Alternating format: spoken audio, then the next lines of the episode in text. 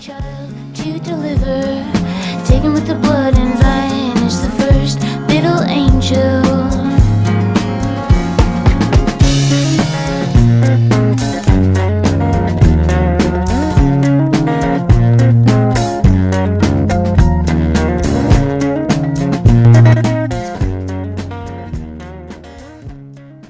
Hello, everybody. Welcome to Hot on the Presses. I'm Megan, I'm Sophie. and we're both sexy and like music. so that's all. That's really all you need to know. Took two seconds to drop the sexy line. Let's go. yeah, let's go. they have to know what they're getting into. They literally have to yeah. know. So You're missing things, but the fact that this is radio. I mean, you know, this is. I mean, that's the draw of podcasting. You can say whatever the hell you want. and you can imagine how sexy the people on the other end of the thing are Yeah. without actually having your fears confirmed or denied. I can be whatever you want. Ah! I'm not going to scream into the microphone anymore. No promises, but I'm not going to do it. No promises. I can lower you in post. You better not. if your ears are you- getting shredded, theirs better be. It's part. It's a trauma bond. It- I'm gonna put you. Uh, I'm gonna filter it so it sounds like you're underwater Please. the entire time. So that way they won't know if you put my head in a fish tank while Oh. we're recording. It's like Adult Swim Fish Center. oh my god. Dude, Adult Swim, swimming in the fish tank. Exactly. That's why they call it that probably. That's I don't fucking know. crazy. it's so clever. You can't say that word on the radio. the fuck word. I just did a I just did an hour hour long radio broadcast and I wasn't allowed to say swear words at all and it made me want to die. So here we are. Fuck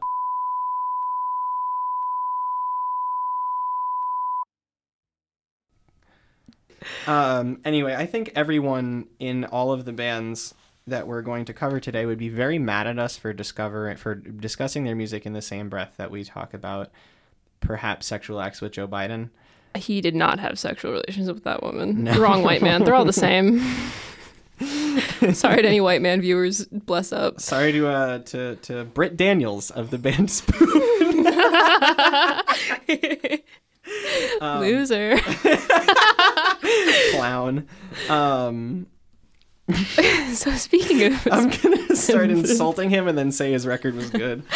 Um, Britt, you're a fucking clown, but you you made a good album. he did make a good album. I was Um, very pleasantly surprised because I listened to um, one of their other albums.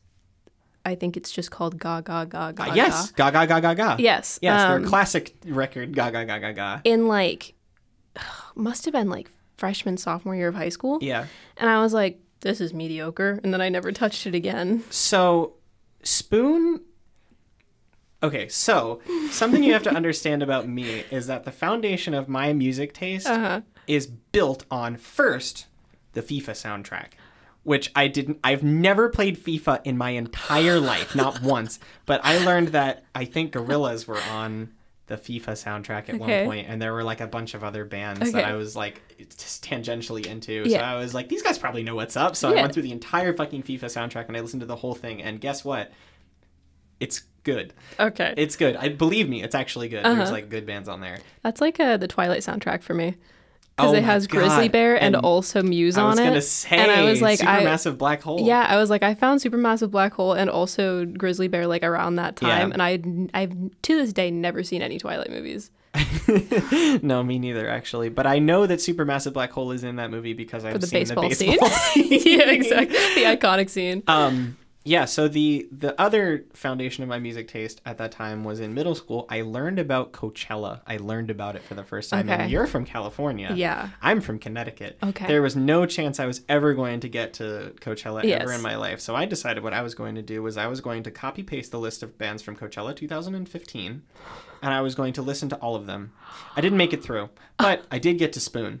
And There at the go. time, I was really into like this was like 2015 2016 so what was on the radio around then like what was on like alternative radio in like 2015 2016 that was oh my like god the peak of like walk the moon yeah and uh like pray not pray for the wicked uh, uh the panic the disco one with him smoking on the black and white Yeah, sure. Like all that kind of stuff. And um the thing that I'm specifically thinking uh, the wombats. I was really into the Oh, wombats. okay. So at the at that time, Spoon to me Hot Thoughts had just come out. Mm-hmm. Spoon sounded to me like classic rock. and I was like, fuck that. I Yeah. don't want any of that in my life at Uh-huh. all. I hate classic rock. I'm not my dad. Mm-hmm. And then um about 5 years later, I got Spoon recommended to me again by my friend's dad. uh, and it was Self-fulfilling prophecy. it was Gaga Gaga Gaga, Mm-hmm. and it was uh, Transference, which is their weird ass album that they followed up Ga with. Mm-hmm. Um, that's like, it's fucked up. They like it's it's like very minor key and very like almost like glitched out. Like it's, Oh, it's okay. it doesn't sound right. Like Yeah. it sounds like unhealthy. Okay. Um, but I totally dig both of those. I still don't really like Hot Thoughts, but those two are the ones that I have experience with. And Mm-hmm. Spoon, for years for me, were like, ew, classic rock, That's very funny. disgusting. For me, I went into this expecting it to be heavily mediocre. I was like, Oh. Mm-hmm. I'm expecting to feel nothing about this. Just it, it's going to pass me by. And I was very pleasantly surprised by the fact that I didn't feel that way. Um, I actually got quite a bit out of it. yeah, I've Um, been spinning this a lot. I, I haven't super gone back to it just because I've been listening to an ungodly amount of music lately, and Mm-hmm. it's just been like I'm waiting for it to like. Whenever I listen to a new album, I add the the songs that I really like off of it, and then I wait for them to hit again. Yeah, So I'm waiting for that hit to happen Uh-huh. for it to sink back in. Um, I thought that there was that one like section of Astral Jacket um, on the radio and satellite Mm-hmm. with Lucifer in the sofa or on in on the sofa. I thought that That that, is- was a that really name of- strong section. that is the name of the album we're talking about. Sorry, we Yes, actually I'm didn't sorry. say that. We were listening to um, Spoon's 2022 album. Uh, Lucifer on the sofa. yes, I forgot the name of the album in the t- five seconds between when you said it and then when I had to say it. Henceforth, every album that we're talking about has been from 2022. Yes. Just for the for the context. Yes, Um, but I the was premise. I was a little annoyed though because I thought that Astral Jacket and Satellite were a really nice pairing together, Mm-hmm. and then the flow into Lucifer on the sofa, like it goes from like spacey Satellite to more loungy Lucifer. Alliteration. that was queen. good. That was good. Um, and there's that one track on the radio, like in the middle of it, and that one is kind of like, eh. So I was like, you could have had a really strong ending. I really like on the radio, and I also really liked Lucifer on the sofa, so I was okay with that. I think it's two pairs. Like I get what you're saying about like the pacing getting like bucked from between those two pairs, Mm-hmm. but I think they go down nicely as like Astral Jacket and Satellite as one pair, and um, uh, on the radio and Lucifer on the sofa as the other pair, especially because it goes from lyrically talking about being on the radio to listening to all your old records. Yeah. I thought that was a fun. That like, is cool. yeah.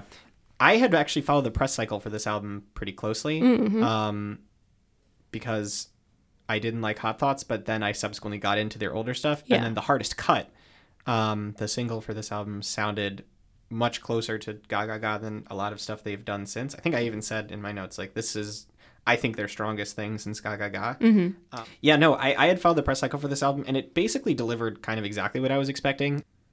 Bluesier than usual, but like just just solid. Spoon get called like the most consistent band in showbiz because Mm-hmm. like I don't know if that many people consider them like an excellent above and beyond like Yeah. explodingly amazing band but like every 3 or 4 years they're like hey we're putting out a new album and then they put it out and it's like wow that's pretty good spoon good job you did it and again. then 3 or 4 years later it just they come Yeah. back around so yeah no I think they uh they upheld their legacy with this one Yeah. that was the uh, they're they're they're continuing there. they will never not be consistent Yeah. I thought that the drum play was nice too. Mm-hmm. Um, there were some fun tempos going on. Um, I thought that the the first couple tracks I wasn't super sold on because I was like, this just sounds like you said. It sounds like Gaga Gaga, ga ga, Mm-hmm. and I was like, I I think that the more bluesy part of it is what made this one more intriguing to me. yeah. Because the other one just was like this is alternative. And i was like this is that's all that is. Um, so the first two tracks i was like this is spoon. Okay. And then wild had a nice drum pattern where i was like okay. And then my babe was like very passionate and Mm-hmm. had like that same kind of there was like a nice like drum and guitar interplay and it had that really fun like high strumming in the background. And i was like This is cool. Okay, so here I'm we go. 'cause in. I actually didn't like my babe. my babe was the one that I I wrote. I wrote down like what my favorites and what my least favorites were. Mm-hmm. And my babe was the only one I put in least favorites. I think it's just because I don't like Springsteen, and it really sounds like Springsteen. You know what's so funny is I just listened to my first Springsteen album and I loved Oh. it. So there you go. I I I can obviously I have a lot of respect for Springsteen just because like he is a legend. He originated. He's the. Bruce. He's He's so the boss. He's so iconic in Yeah. so many ways. Um, except when he's getting a DUI on Super Bowl Sunday because he was set up or something. I forget what exactly happened last year, but it was really funny. Um, a spoon would never. Spoon would never. Yeah, no. I, literally, what I wrote down is my babe kind of sucks. I don't like Bruce Springsteen. um, what did you think of the Devil and Mr. Jones? I thought that that one was good, but honestly, all it made me think about was um, uh, Smith and Jones Forever off of uh, Pur- I mean not Purple Mountains, sorry, American Water by Silver Jews. Okay, yeah. Because I was like, I, all I'm thinking about is that title, like Mm-hmm. the similarity in the titles, and I just kept wanting to hear David Berman, That is R.I.P. the legend. so valid. I Yeah. miss him every day. I told you I saw. I think I told you yeah, this. you saw him like in the city. it wasn't. right? I don't think it was him, but I saw a guy like two or three days before he died. Yeah. That like I'm in Savannah. We were in Savannah, Georgia. Scad Radio more than music. Um, and I saw a guy, and I almost stopped him. Like, hey, are you David Berman? But I didn't. I didn't stop him. And then two days later, he died. yeah.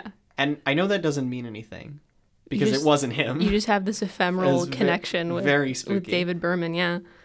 I mean, yeah, I just I like that track enough, but the whole time I was just like Smith and Jones forever. David, are you here? Um, I I really like that one. That was one of my favorites. I thought um, the way they kept bringing in like that Mr. Jones, like the yeah, hook, that one was fun. they kept bringing that hook in like when I didn't expect it, Mm-hmm. and I thought the beat and the drum pattern and the guitar, like kind of chucking guitar, sounded like Arctic Monkeys, circa. Um, You can do it. what's the album with the the the one that fluorescent adolescent is from with the Favorite house Worst favorite worst nightmare There yes you thank go. you yeah that one it sounded like a favorite worst nightmare era arctic monkeys Yeah. to me and i was like wow spoon are old spoon are old and they're doing this sound that nobody has done for These like, are fun old men. these old guys are hip these old guys are hip with the jive um Hip with the jive, she says. I, I did say that. I'm kind of regretting it. Um, I also really liked Wild. You said Wild. I also really liked Wild. I Mm-hmm. think the use of piano on this album is really good, mm-hmm. and that is something Spoon do pretty fun. Yeah. A lot of the time, but I really liked the way that they like did dueling piano guitar lines a lot of the time. I thought that was fun. Blues rock isn't dead. Yeah.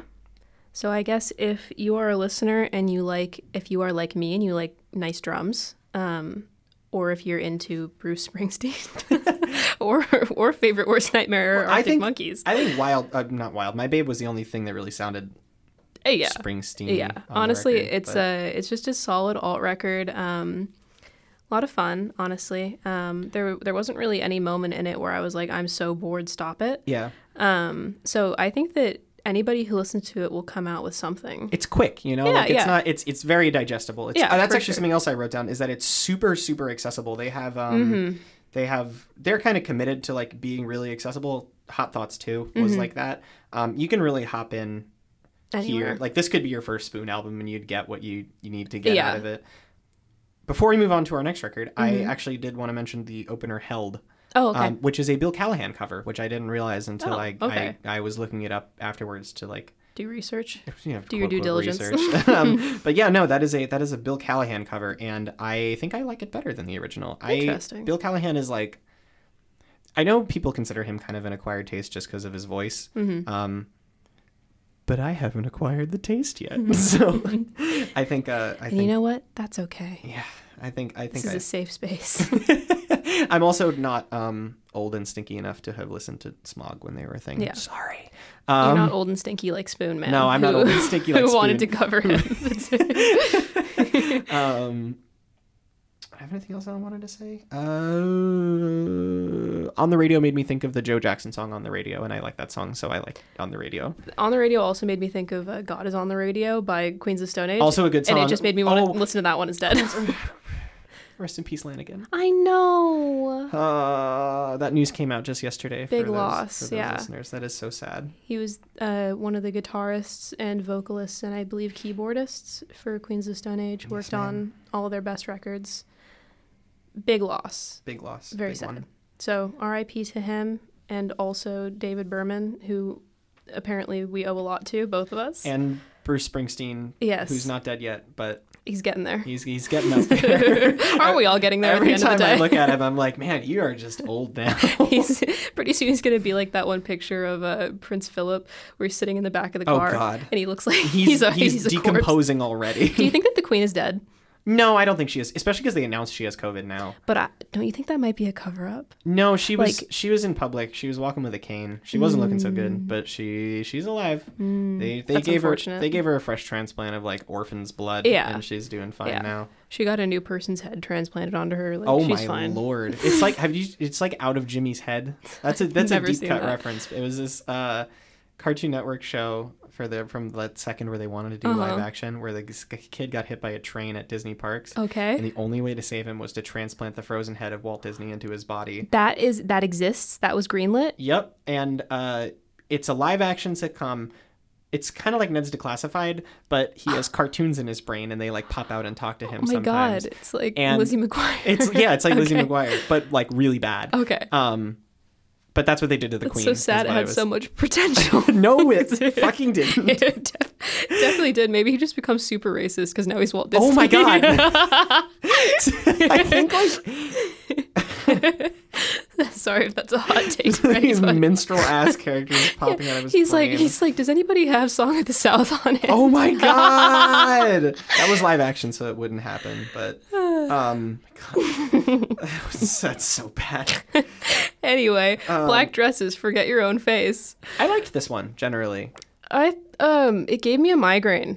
Oh, Um, so which, are are you one for this kind of like wacky experimental? Yes. Industrial. Okay. Which is the thing is I was like, why does this not hit for me? Um, I the the thing that I wrote for it was the greatest crime of this album is being unremarkable despite its exceptionally brash style. oh, just pitchforking this thing. Yeah. Just I don't know why I felt so strongly against it. Um, and the funniest thing is, is I wrote for least favorite tracks. None of them stick out.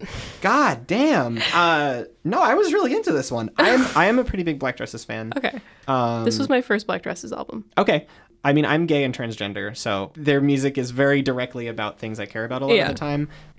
Uh, I love Devi McCallion's voice Mm-hmm. so much. Every single she was she guested on a bunch of tracks by um, Backxwash, the industrial Canadian rapper Mm-hmm. Backxwash, last year that I really loved, and I think she's been like doing vocal work since then because like her her, her appeal on some of the earlier Black Dresses records is the way she would kind of sway out of making any sense, but she kind of like this project. It felt like she had more of a handle on that than on past ones.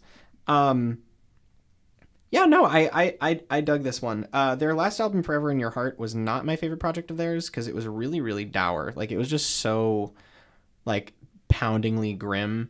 And I think one of Black Dress's strength is like how accessible they are, despite how like much it feels like when I listen to them, they are beating the shit out of me. Um, and I thought this record was nice to like hear them having fun again. Like on a lot of their older tracks, they just kind of like they just like write out one progression. Like they they've they've got an idea, they stick with it to the end of the track. This one is so fucking all over the place. Like as soon as Yeah. you're halfway through a track, it pivots into something completely different. Maybe they'll like keep a vocal riff, but like you are listening to a totally different groove. Um, and I, I like that. I thought it kept my attention pretty much the whole way through. I, I really like this one. Yeah, I I, don't it. know. Maybe I'll have to re-listen to it. I did have a couple tracks that I did like, surprisingly, for how much I shit on it. Mm-hmm.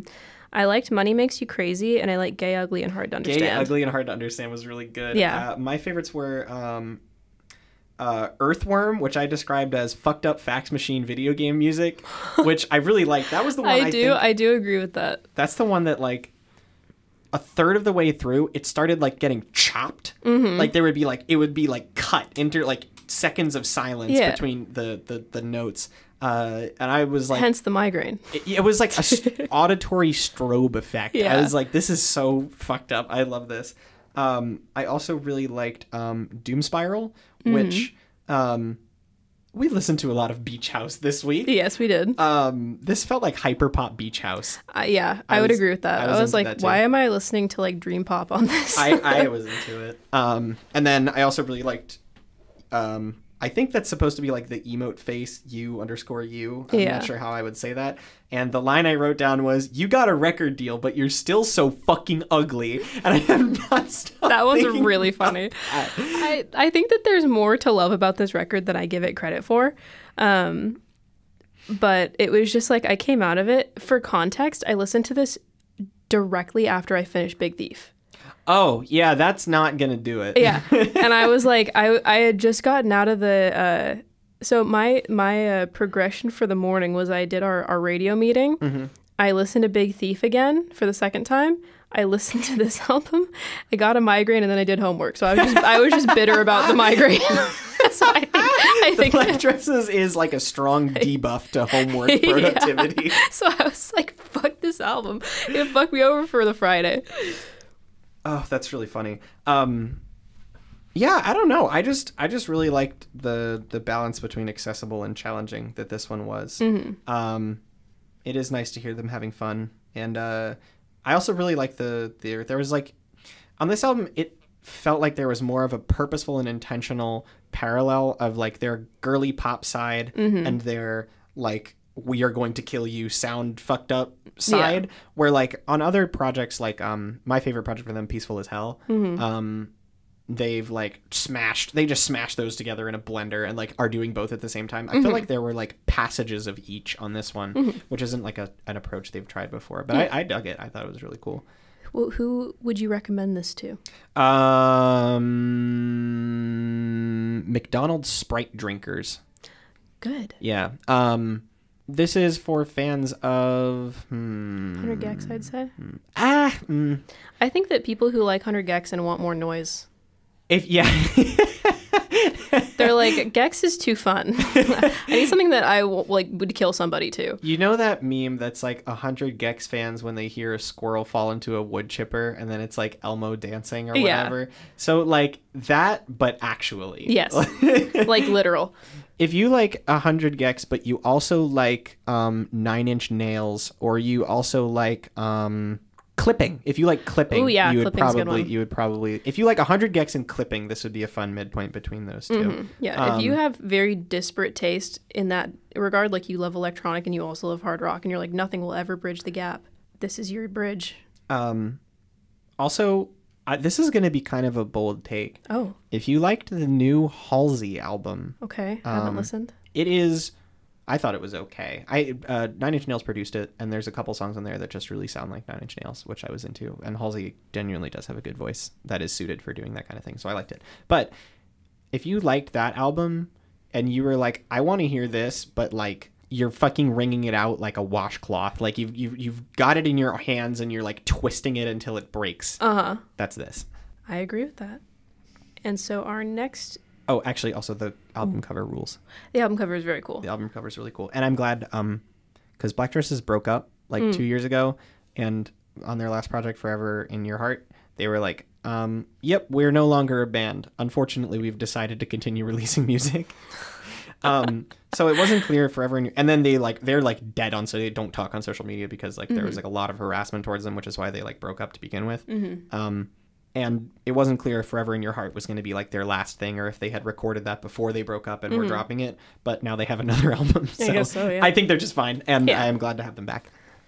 So the next album, uh, Gay Agenda by Shamir. Uh, it, Heterosexuality by Shamir. Oops, Gay Agenda is the single. I wrote that down wrong. My bad. Um, what what did you think of this one? Um, so contrary to popular belief, I am straight. Um, No, no, you're not. I, I, she's she's our token straight, Yeah. and I, I am homophobic to her every Yeah. single day. you scared the volunteers. I said we had just like locked up to the meeting or something, and Megan was like, or someone was like, "Oh, we accidentally excluded Megan from like Yeah. X Y Z activity." And I said, "Oh, it's because she's gay." yeah. All of the No, you said I wasn't allowed to come to the in-person meeting because I was gay and I smelled bad. neither of which is true. Neither of which is true. Thank you but I just smell like nice. I, you smell fucking like a one. Oh, thank I you. just love. I, I the idea of being homophobic to straight people is so Yeah. funny to me. It- so that was funny. And then uh, one of the new volunteers was like, looked genuinely concerned. and so he DMs me on Discord. He goes, I'm so sorry for being homophobic to you. I was like, it's okay, fam. I promise I don't take it personally. Uh, no, you should. You should take it personally. Actually, I opened my, my comments on this album with as a token straight.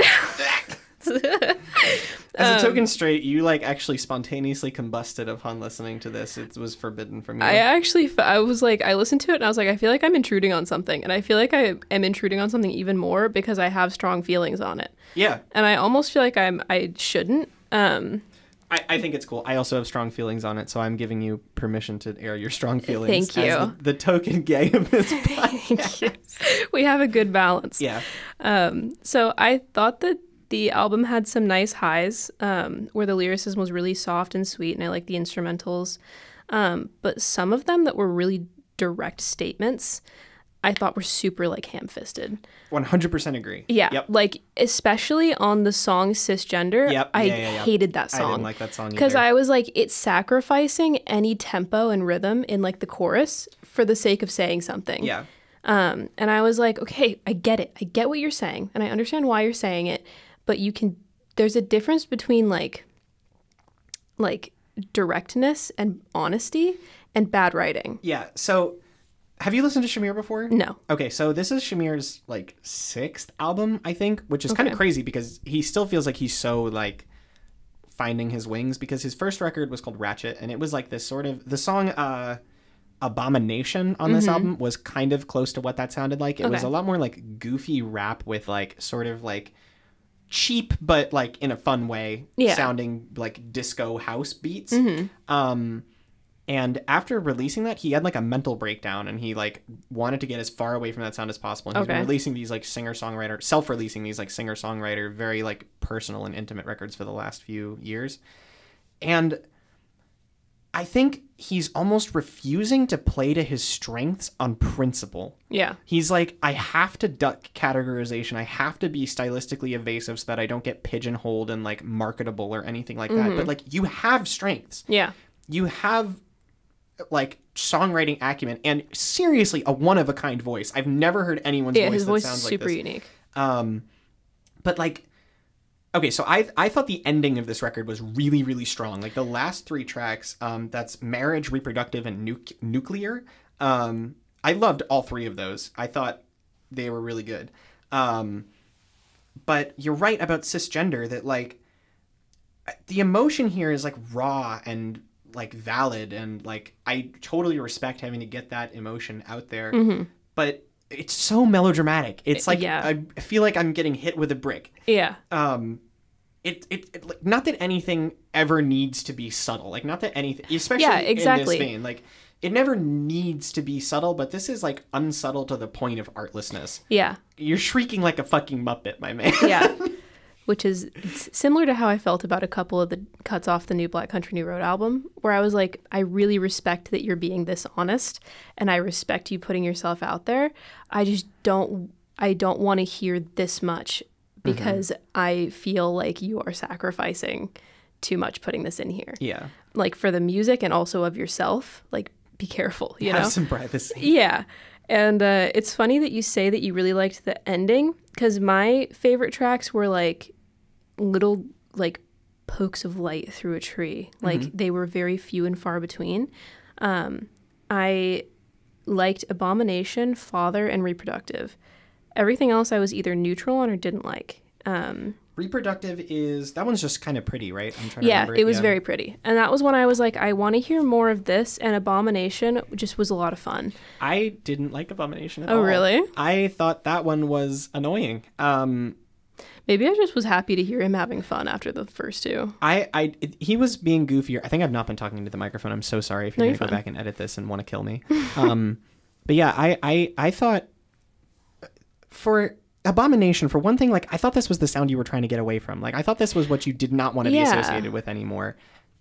a lot of the metaphors were like so goofy that they just didn't They were land for very, very goofy. I almost had to look at it as like a comedy song. there so his biggest song is this song called on the regular Mm-hmm. and it was it was on a spotify ad which is why you might have heard of it Okay. um and it is it is much like this. It is like a Okay. dancey song with like comedic rap lyrics about like weed and stuff. Yeah. um and it just reminded me of that and not in like a good way you know? Like i know it wasn't released as a single but it almost felt like harkening back to that era for the sake of like hey look guys i'm still doing this sometimes. Um i really liked reproductive i did like that i liked um nuclear just because i miss bossa nova and i hope it comes back I couldn't get into that song at all because of the first lyric on the track. which is what I will look it up right now. okay Um, it it was about a microwave, and I was like, "Homie, huh?" He, you just get instantly turned off by crumbs in your bed and microwaves I'm It's- super concerned about lyrics. If like, you- I, it's painful how much I care. if you if you hear a lyric about comparing a person to a food, you will die. So he says, "You can nuke my heart like a microwave. it might be warm, but it can't be made back to its original state. I'm quite used to being sad and soggy all the time." That is the first I three lyrics. That. That's so fucking It's funny. so stupid. That's so good. I heard those in class, and I literally, I, was grateful for a mask because I was gaping. I am. I'm. I'm. I'm with you. I'm with him until the soft and soggy. I, I was like, I was like, this is excusable until you say that you're soft and soggy. I'm used to being soft and soggy. Easy penis joke. The penis joke writes itself. exactly. It's right there. Exactly. Um, yeah, so that was a little a little much for me. Um, I literally wrote uh, I, I wrote literally what the hell are the lyrics on on Nuclear Dog. the instrumental was good, but I tuned out from the first lyric. Yeah, I, I'm a very sound over lyrics person, which is this is fun. I think that's a good balance. Yeah, to have. I'm I'm like almost lyric over sound. Yeah. Um, I also liked Marriage because if you put a beat like that in anything, I'll probably like it. I'm such a sucker for that like 90s hip hop style beat. Yeah, again, lyr- lyrically, marriage felt kind of like cheap to me Mm-hmm. because it was like, you want to be with me? I'm married to myself. Self love. Oh yeah, baby. And I was like, okay, Self-love. say something else. Self-love. um, it just it felt kind of, especially after the song "Father," which I really liked. I Um, I thought that one also seemed a bit melodramatic in the same way that cisgender did. I thought that it was melodramatic, but I thought that the I liked it because it was less of like a universal like statement for the world Yeah. and more of a statement for himself. Yeah, I understand that. I liked that. And I was like, okay, I see what you're saying here and I understand it. And it's more it's more singular. I also did write down about that song that this is like a genuine. This is gonna sound like a joke, but this is a genuine point. That's like a very good application of like saying fuck in a song. Yeah. Like the this isn't like a s- unexplicit like there are swear words like peppered throughout this Yeah. album, but like. And I hate to compare this album to like a BoJack Horseman, but like BoJack Horseman gets one fuck per season. Yeah, and they and it insert it, matters. They insert it right at the point when it would be the most devastating to, um, like like put the most emotional impact on that. And I Mm-hmm. think the when you're talking about like um just like my fucking father on Yes. father, I think that is a sucker punch in the same way. Like Yeah. people talk about how like profanity has like so saturated into the culture that it's lost all its impact, but that's stupid. This Yeah, I song is proof of that. Yeah. So I thought that that one was strong. And then following that up, I think almost immediately with marriage, I was like, oh, okay. Um, I wish that we had stayed with those statements. Um, and now we're back to universality Mm-hmm. and like more, I guess, platitudes. I I see them less as platitudes, just like knowing what he's been through. Yeah. Um, as someone who's followed him for a while, he. I'm not gonna get too too into it just because I don't know all the specifics, but it's uh he spent some time in and out of um, mental hospitals and like uh, psychiatric care. Um, he learned he has he has he has bipolar. Um, and he has yeah he's talked a lot about like taking care of yourself is very difficult when you have like you're sometimes so uninvested in your own Okay, health that makes Um, sense then. and it, it, it does uh, that like that background context does like um, It helps. yeah uh, he had a previous album called um this is gonna sound stupid but it's called be the ye here comes the haw Okay. because it, like that was when um Mitski and Mac DeMarco both had their own cowboy theme projects coming Mm-hmm. out, so he was like spoofing that. But it that album was a, about a lot of like failing to take care of yourself Yeah. and being so in the ground about things that I, I feel like a song like marriage is it's just nice to hear him on an upswing. It's, Yeah. It feels genuine to me. That makes sense with the context because without it, it feels sort of like the really marketable, like self love pop. Which is interesting given you're right, like how much of this album is so like broad statement, melodramatic, personal. Yeah. So that was how I felt about that one. Um, Uh, I also like Gay Agenda. I just heard that one as a single and was into it. Um, I, I was not as big of a fan of that one. I liked the chorus. I thought it had a nice chorus. I thought the production was really nice. Oh, I want to talk about the production on this record Oh, because okay. I thought it was really weird. Um, I but before that, I also liked Caught Up, which is nothing revolutionary, but I really like the hook. I thought Okay. it was really catchy. Um, uh, so this album was produced by. I was surprised I'd heard of the producer because Shamir is kind of like very self. He's very. I think he produces a lot of records himself a lot of the time. But this is produced by one of the guys from the band Strange Ranger okay. um, who are like this weirdo psych rock band that I kind of like. Mm-hmm. Um, and it's not very good, is it? It- No. it is. Yeah. So it felt kind of flat. it's tinny. It's like weirdly tinny, but that's like a choice, right? Like Mm-hmm. Yeah. it's not. You wouldn't do that unintentionally. You would hear that. Um, it's like it sounds really cheap and doesn't suit the style un- until on something like Caught Up. I feel he's more writing for that production style. Mm-hmm. That that song works because you're matching like the the tone of your song and the instrumentation you're choosing to the production you're you're using, which like yeah, that's what production is for. But it, it feels like in order to try and unify the record, he produced or he had songs produced in a way where they all are produced similarly. So the sound is very unified as a whole, but like I care less about that than the the songs sounding good, you know? Yeah. Like it's not Yes, they all have the same sound, but the same sound doesn't necessarily suit every single track on this because the stylistic variation is so wide. Yeah, no, I agree.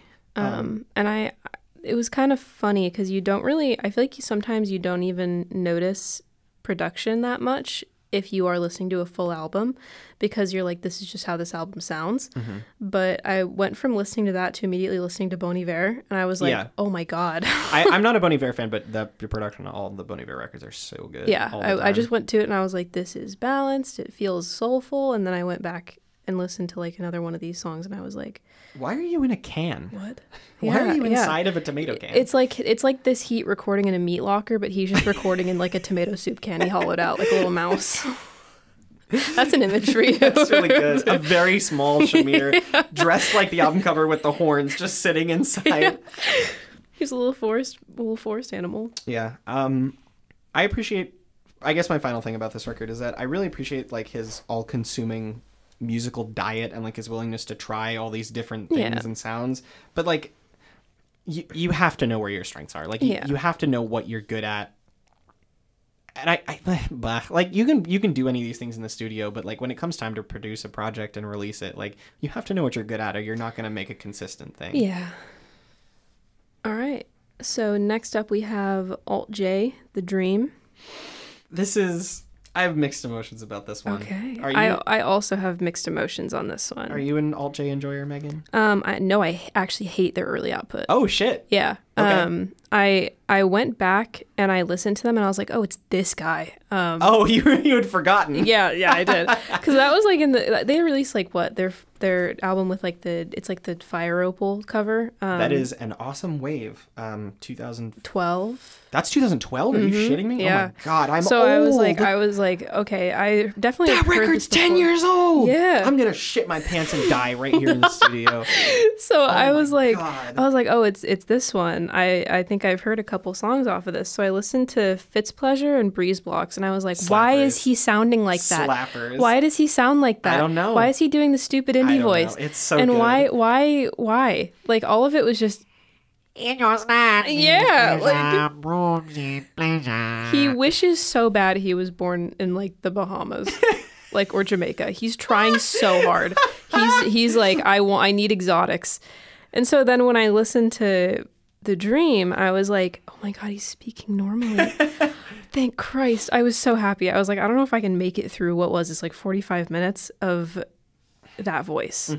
I was a little um also, I I know that a big thing with Alt J is that they tend to just like kind of loop the voice and like do a lot of like harmony. Yeah, they do like yeah, um, like a, a loop pedal. Like yeah, yeah. And I, I liked um I felt like this album, from what I have heard of their early output, was much more minimal. Mm-hmm. Um, and I liked that a lot because I'm a fan of really cold production styles. Like um, Love What Survives by Mount Kimbie is one of my Mm-hmm. Yep, favorite albums, and that album sounds like Yeah, winter. I can I can hear that in this. It sounds it has that cold feeling to it, which Did is you like- hard to find. Did you like Philadelphia? Um, I liked that song until there was the weird opera lady song. I loved that. I, hated that. I loved that. I was like, why is she here? So, okay, so confession time. I don't know if you know this about me. Okay. Alt J was my first real concert. I have You loved. went and saw Bahama Man. I did. I did. So. It's quick aside, but they're not great live because you can't do that voice for two and a half hours of a set. And by the time he got to Breeze Blocks, which was the encore, Yeah. he couldn't do it anymore. He was just singing normally. so You- so you got to hear the dream early. I guess I did. I guess I did. He also forgot the words to Breeze Blocks. That's so funny. He was like singing it and he fucked it. He like said the second verse and the first verse and he said, Those aren't the words And his British voice. It was really funny. It was really funny. Phantogram opened for them and they fucking killed it. Okay. Phantogram was way better. stole the stole the show. Stole the show. Um so my first bullet point on uh on the dream is okay, phew, it's good, thank God. Yeah. because Alt J, this is their fourth record. They have an awesome wave. They have, which is in my book, that's a classic. That's like a foundational record for me. I love that Mm-hmm. album. Um, I love Fitz Pleasure, which is like it's so funny that you hate that song so much because Yeah. I, I fucking love that song. They have this is all yours, which is like kind of the first album too. But like quieter generally. Mm-hmm. Yeah. And they did Relaxer, which is one of the most embarrassing albums I've ever heard. Okay, put to yeah, I've heard a lot. That one has a mythos. it's fucking bad. The singles were like good and sounded Mm-hmm. like their past work, and I was like, oh, I'm excited for this. And then they covered the House of the Rising Sun, Ooh. and if you can imagine the House of the Rising Sun sung, Can you please in- imitate it for me? There is a house in New Orleans. spitting, spitting. They go. Oh shit. when is your first concert? uh, yeah, it was not good. That is a really bad album, Yeah. and they're fucking. I'm not going to talk about "Hit Me Like That Snare" on this podcast because that's not what we're talking about. But Okay. if you want to hear one of the worst songs you've ever heard in your entire life, look up "Hit Me Like That Snare" by Okay. J. It is embarrassing. Um, so this record to me. It's not doing anything crazy in terms Mm-hmm. of like their overall discography, but it is a course correction. It is one they needed so badly. Yeah. Um, it feels a bit transitional to me. Like it doesn't feel like a major step for them Mm-hmm. yeah. but like there's enough here building on this is all yours that I could see their next project being interesting in a good way. Like Yeah. this is a good this is a nice stepping point Yeah. for them. Um they I'm seem they seem comfortable in this Yeah. area. I'm happy to hear less of the um the vocal layering um cuz I think that after having his voice be such a focal point for so long, I'm happy to see them paring it down and putting more focus on individual like instrumental aspects. I think that that does a lot, um, and it makes it a little bit more engaging versus just like the oversaturation that I think was present on their their older stuff. Personally, for me, um, there is a funny little um, moment. Uh, like, so are you familiar with the world's most unwanted song? Yes. Why yes I am. So you know the children's part where they go at Walmart. Yep. Um, I had listened to that song the day before I listened to this album, and when I listened to Hard Drive Gold, and they had the children, yes, I was like at Walmart. Like that was all I could hear, and I'm not gonna lie, it ruined the song for me. No. I like the song enough, but I okay for the lyric about like I looked up what a neoliberal was is so funny. that song so I don't know how much you know about like Alt J's lyrics in the past, but crypt that song's about crypto. That song Mm-hmm. Yeah. is straight up about crypto. Yeah. And it was fucking inevitable that they would do a song making fun of crypto. Okay. Like that is so that's so directly like th- Up their alley. there's like they will do this song. Okay. And I'm so glad they like did it taking the piss out of it because they could have made it really like dark and like I've lost all my money. I'm wasted by the internet. But no, instead they're Doge took my kids. that's me thinking about them at the end there. Um, but no, the that the don't be afraid to make to make money, Money boy. boy. I loved that shit. The, Yeah. The um, I loved fire. Yeah, that- it- it was so funny. I hate that I it just was a bad timing for me. Um, I also loved. I loved Philadelphia. I think that's their best song since their first album. I Um, was so torn about that one. There is a song on um, This Is All Yours, the second album, called Hunger of the Pine, Mm-hmm. which is has a very so they don't use samples like super often, but they are sort of electronic. They always have been. Mm-hmm. yeah, they're like adjacent. On Hunger of the Pine, there is a very prominent sample of Miley Cyrus saying "I'm a female rebel," and they just like play, like just kind of loop it at random points through the song, in the same way that they use the opera singer on this song. Okay. And I think this song like kind of perfected what they were trying to do. That like I like Hunger of the Pine. I think that's a really good song, but this is such like a weird use of a sample. It right? is Like, very strange. anchoring a song around a sample of something like so completely different. Yeah. Um, I thought that was really fun, and I I thought uh, what. What opera does someone sing the word Philadelphia? in? But I love the thing is is that I loved the instrumental in that song. Yeah, I, it was, so good. beautiful. Like it glistened. It was super like full. Um, I loved all of the string work on it. Um, strings are a really quick way to get me to just like forgive a lot of sins in a song. That's me with xylophone. That's me with fucking banjo, dog. if I hear a banjo, I love a song immediately. I am excited to talk. You to talk about Big Thief. Then. yes and uh, so I, uh, I i liked it um the, a lot of it had really nice subtlety that opera lady i don't know i'll have to listen to the song again but I, i, I think you should give it another shot. yeah i think i should too um I did like the other location name song, Chicago. Yep, I thought that that, pretty one was too. good. Um, my favorite tracks were "Happier When You're Gone," the actor in Chicago.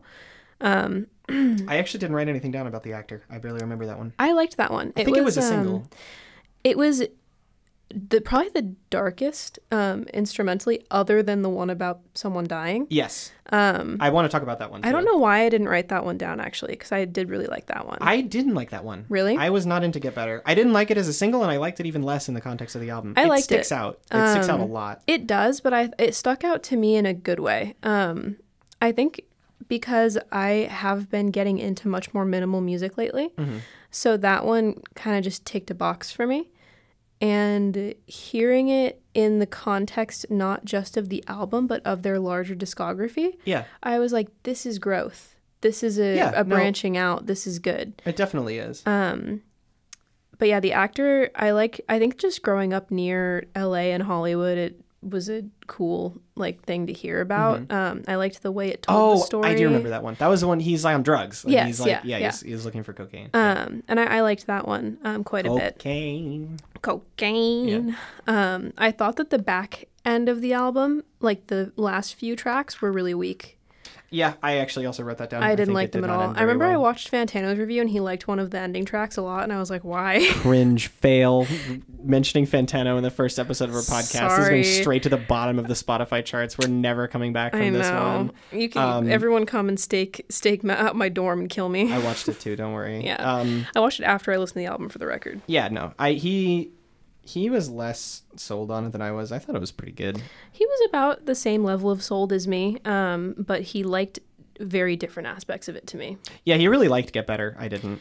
I liked that one. Um, lyrically, I liked it. I also Um, liked it lyrically. It is a very solid storytelling. Yeah, element. and I think that the fact, once again, this is very much a difference between me and you and what we look for in music, with the fact that it is a very lyrically centered song, and that works really well for me because I like the storytelling a lot, and I thought the instrumental was it built well, and I thought it supported the story well, but I think that the instrumental probably for you was lacking, right? Not necessarily lacking, just repetitive. I I found it grating, stretched out to that length. Okay. and I didn't think his vocal delivery treated the lyrics especially well. Hmm. Um, because I, I do really appreciate the storytelling of the song. I think it's a really well well formatted and well like it's tra- it's so sad. It's Yeah. a really tragic tragic song. Um, but I, I don't feel like his vocal delivery sold it that well. not saying he should have gone into his nose like Yeah. he always does, but Can like you imagine on that song no, it with that vocal? I can't. I mean, well, what's the song from the first record? Um, there's like an acoustic song on the first album where he kind of does that. It's not the best song. There's a reason I don't remember what it's called. Um, but yeah, no, I, I I liked this one, but was not. It it, it was good. Yeah, Yeah, it was good. it was good.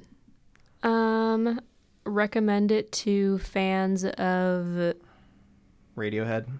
Yeah, I would probably scratch Nate. Well, I mean, if you like Radiohead, you might just think that it's like boring because you're waiting for Thom Yorke. um, but if A you are- different nose guy if, voice. Yeah, if you're an open-minded Radiohead fan, let's say that. Um, and I think that if you are just kind of into alt and you want something that's a little bit moody for this winter season before all of the cold completely leaves, um, this might be good for that. So moving on to our first of the two double albums, um, which is Beach House with Once Twice Melody. Okay, so I have things to say about this. I have context for Beach House. Go for it. Personal context. oh shit. Um, so I had never heard any Beach House songs before 2017 when a fateful encounter happened. Which you was met Beach House. I did not. I went to a Fleet Foxes show at Hollywood Bowl. And for the Megan listeners, massive Fleet Foxes. Fleet enjoyer. Foxes is my favorite band ever, and um, I was I my seats were so close to the front I sobbed when I got there because I was so excited. Um, and Felt his spit on your face. Oh, for sure. And uh, Beach House were the opener, and what the fuck? That's awesome. it was a loaded show, and they uh, played for so long that they had to retroactively be changed to a co-headliner, and I was pissed because I was like, I don't. Okay, I had never heard of shoegaze at the time. yeah. So I was like, they have zero show presence. Um, she is, they're backlit. I can't see her face.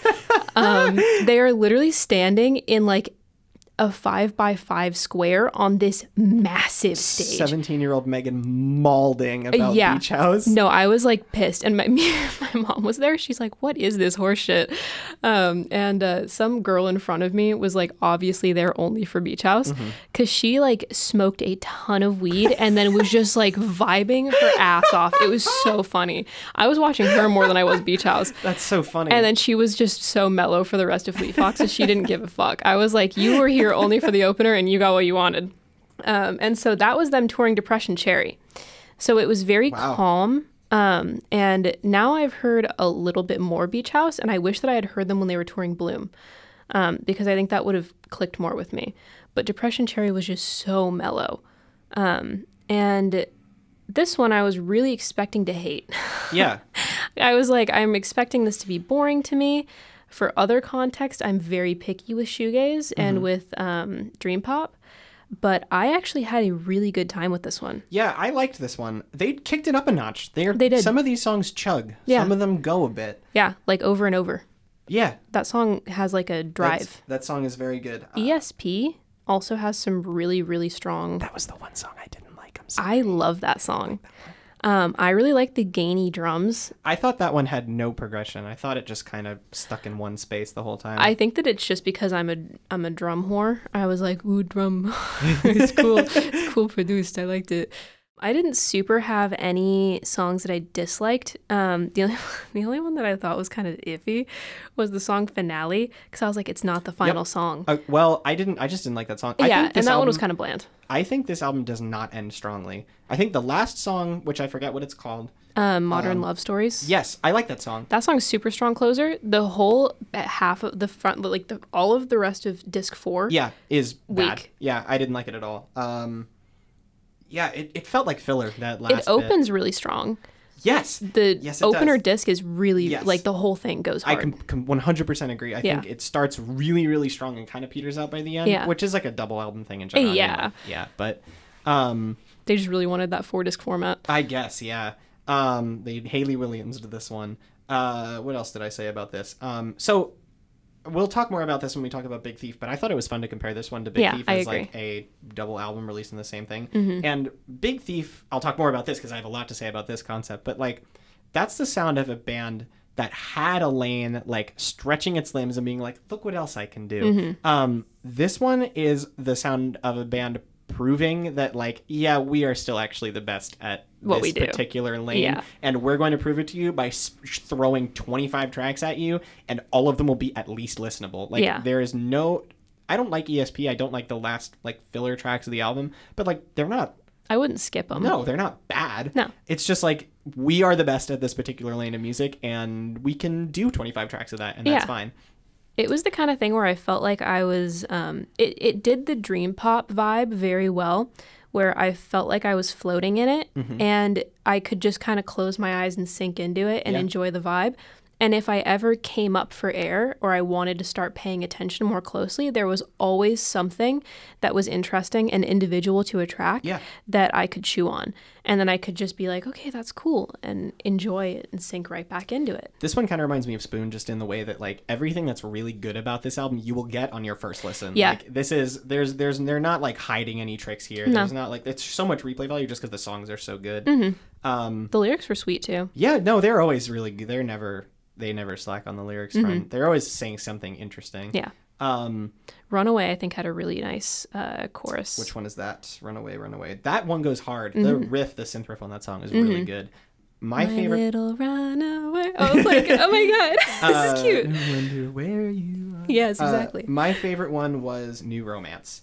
oh, I really? that was not one that I wrote down. adored that song. That um that I thought was their best song in year. That synth lead is like straight up genius. I think Mm. I'll give that- another listen. That like the it's kind of like cascading, like goes up and down. yeah. it- No, I definitely remember looking at the title of that one and being like, this is notable. Yeah, I loved I loved that song. I thought it was so good. Mm-hmm. Um, Superstar is great too.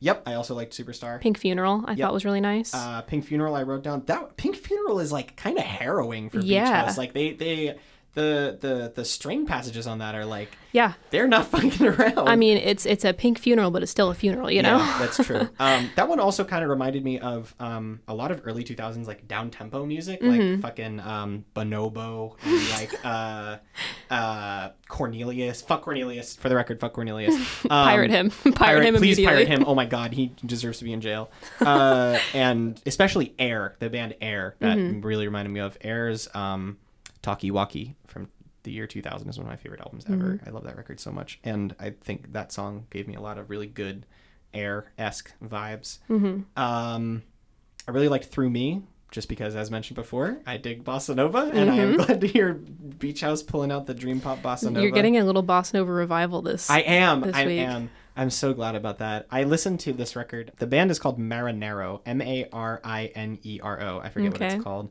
The song is called Alcatraz Island, and it's like basically a full bossa nova album. But I loved it. It's like Latin jazz. It's so good. Did you uh, like the bossa nova cut off the new Billie Eilish album? I did. Yes, I also really liked that one. I thought that was. I liked that album, and I think the Billie Bossa Nova is really good. I thought that one was lyrically really good too. Okay. It wasn't what I was expecting. Um. I gotta say, I think that the one that I've come back to the most has been over and over. Yeah. Um, that song, I cannot believe that song is six and a half minutes long. Yeah. It passes It so is quickly. That's like a beach I, house thing. I They almost that. wish that it was longer. like I finish it and I'm like, oh man, um, which is nuts. Um, I, I wrote down that that one sounds very classic beach house to me. What what beach house records have you listened to? zero. Other than this Oh. one, I I heard them at the show and I was like, not worth my time. Okay, well, if you liked Over and Over, you should for sure check out Bloom because Yeah, I'm planning on Bloom because Yeah, I that think one- that that one will be good. that one is very that one could have slotted easily into Bloom or Depression Cherry. I've heard a couple of songs off of Bloom, and that one feels very springy to me. Yeah, so no, I'm looking sure. forward to listening to it when it gets a little warmer. Or Um, actually, it's warm now, so I could. I so I I have been a beach house listener for a bit, but not a deep beach house. Fan, like I've yeah. I've liked Space Song obviously and um, Lemon Glow from Seven and um, uh, a couple songs off Teen Dream. yeah, Um, but I before I listened to this, I went back and I listened to like five Beach House albums Wow. just because I you're like, if I'm gonna listen to 25 tracks anyway, Yeah. I might as well. yeah. So I I started with Teen Dream and then I went Teen Dream, Bloom, Depression Cherry, 7 Mm-hmm. and then this. Um, and this one doesn't really sound like any of them. Yeah. It is like obviously it's Beach House, so they all kind of sound similar, but like this record has some. Uh, it's got more get up and go than some of the other ones. Like Yeah. it, it definitely like chugs and like. I keep using the word chug, but I, I think I mean that in the way that like a song by The Strokes chugs. You know, like it has like a. ch- ch- ch- ch- Yeah, no, I understand what you mean for sure. It, has a. It's it's a particular rhythm. Yeah, Yeah, yeah. I really like this. I thought it was. I thought it was very good. I don't think it's their strongest by far, but I I'm excited. It made me excited to listen to more of them. Um, I think that if you're gonna listen to it, I would say listen to the first two discs, and if you're like super sold on it, Yeah. go ahead and proceed. Yeah. Um, if not, then the last half will probably not impress you either. For sure. Um, you don't need to waste your time listening to an hour and 24 minutes of Beach House. No. Um, Says says the person who, who had, spent did do that. spent like five hours. Yeah, no, I listened to this and then I listened to it again in full the next day. So Yeah. I was like, I just wasted three hours of my life on this album.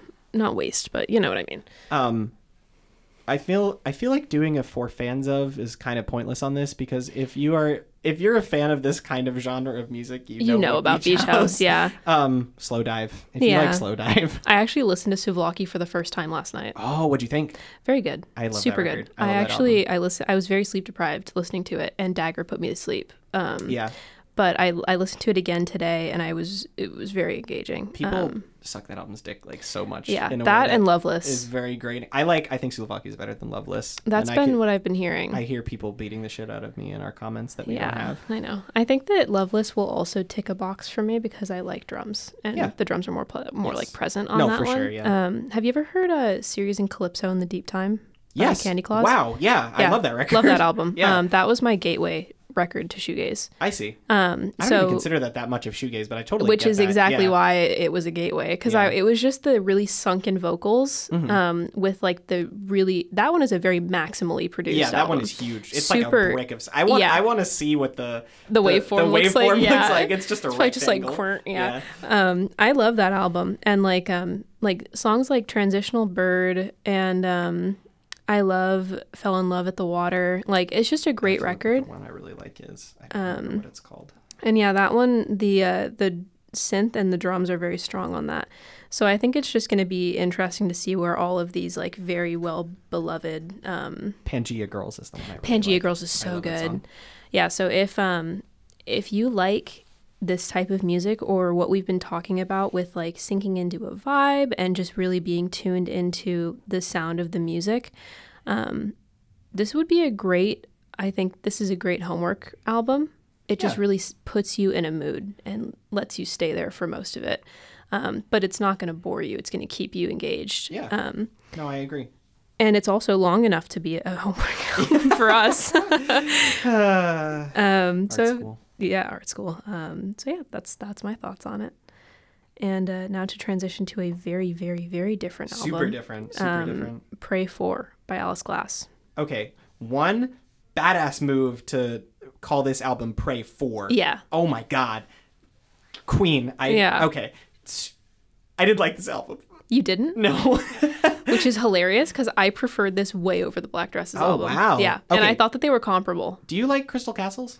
Never heard them, Okay. but So, I almost don't want to because I know that the dude is a douche. well, she said pirate them. Alice Glass said it's okay to listen to Okay, them, but cool. pirate them. Um, I have permission. yes. Uh, so, also, he's a douche is understating it. He's a criminal and should be in jail as well. Okay. Um, so, I think for me, Crystal Castles are sort of a you had to be there Okay. like I have I have a lot of friends who are really into Crystal Castles, and I really like um. what's the fucking song by Laura? Haunted by Laura Les, Okay. which sounds like a Crystal Castle song, and I really like that song.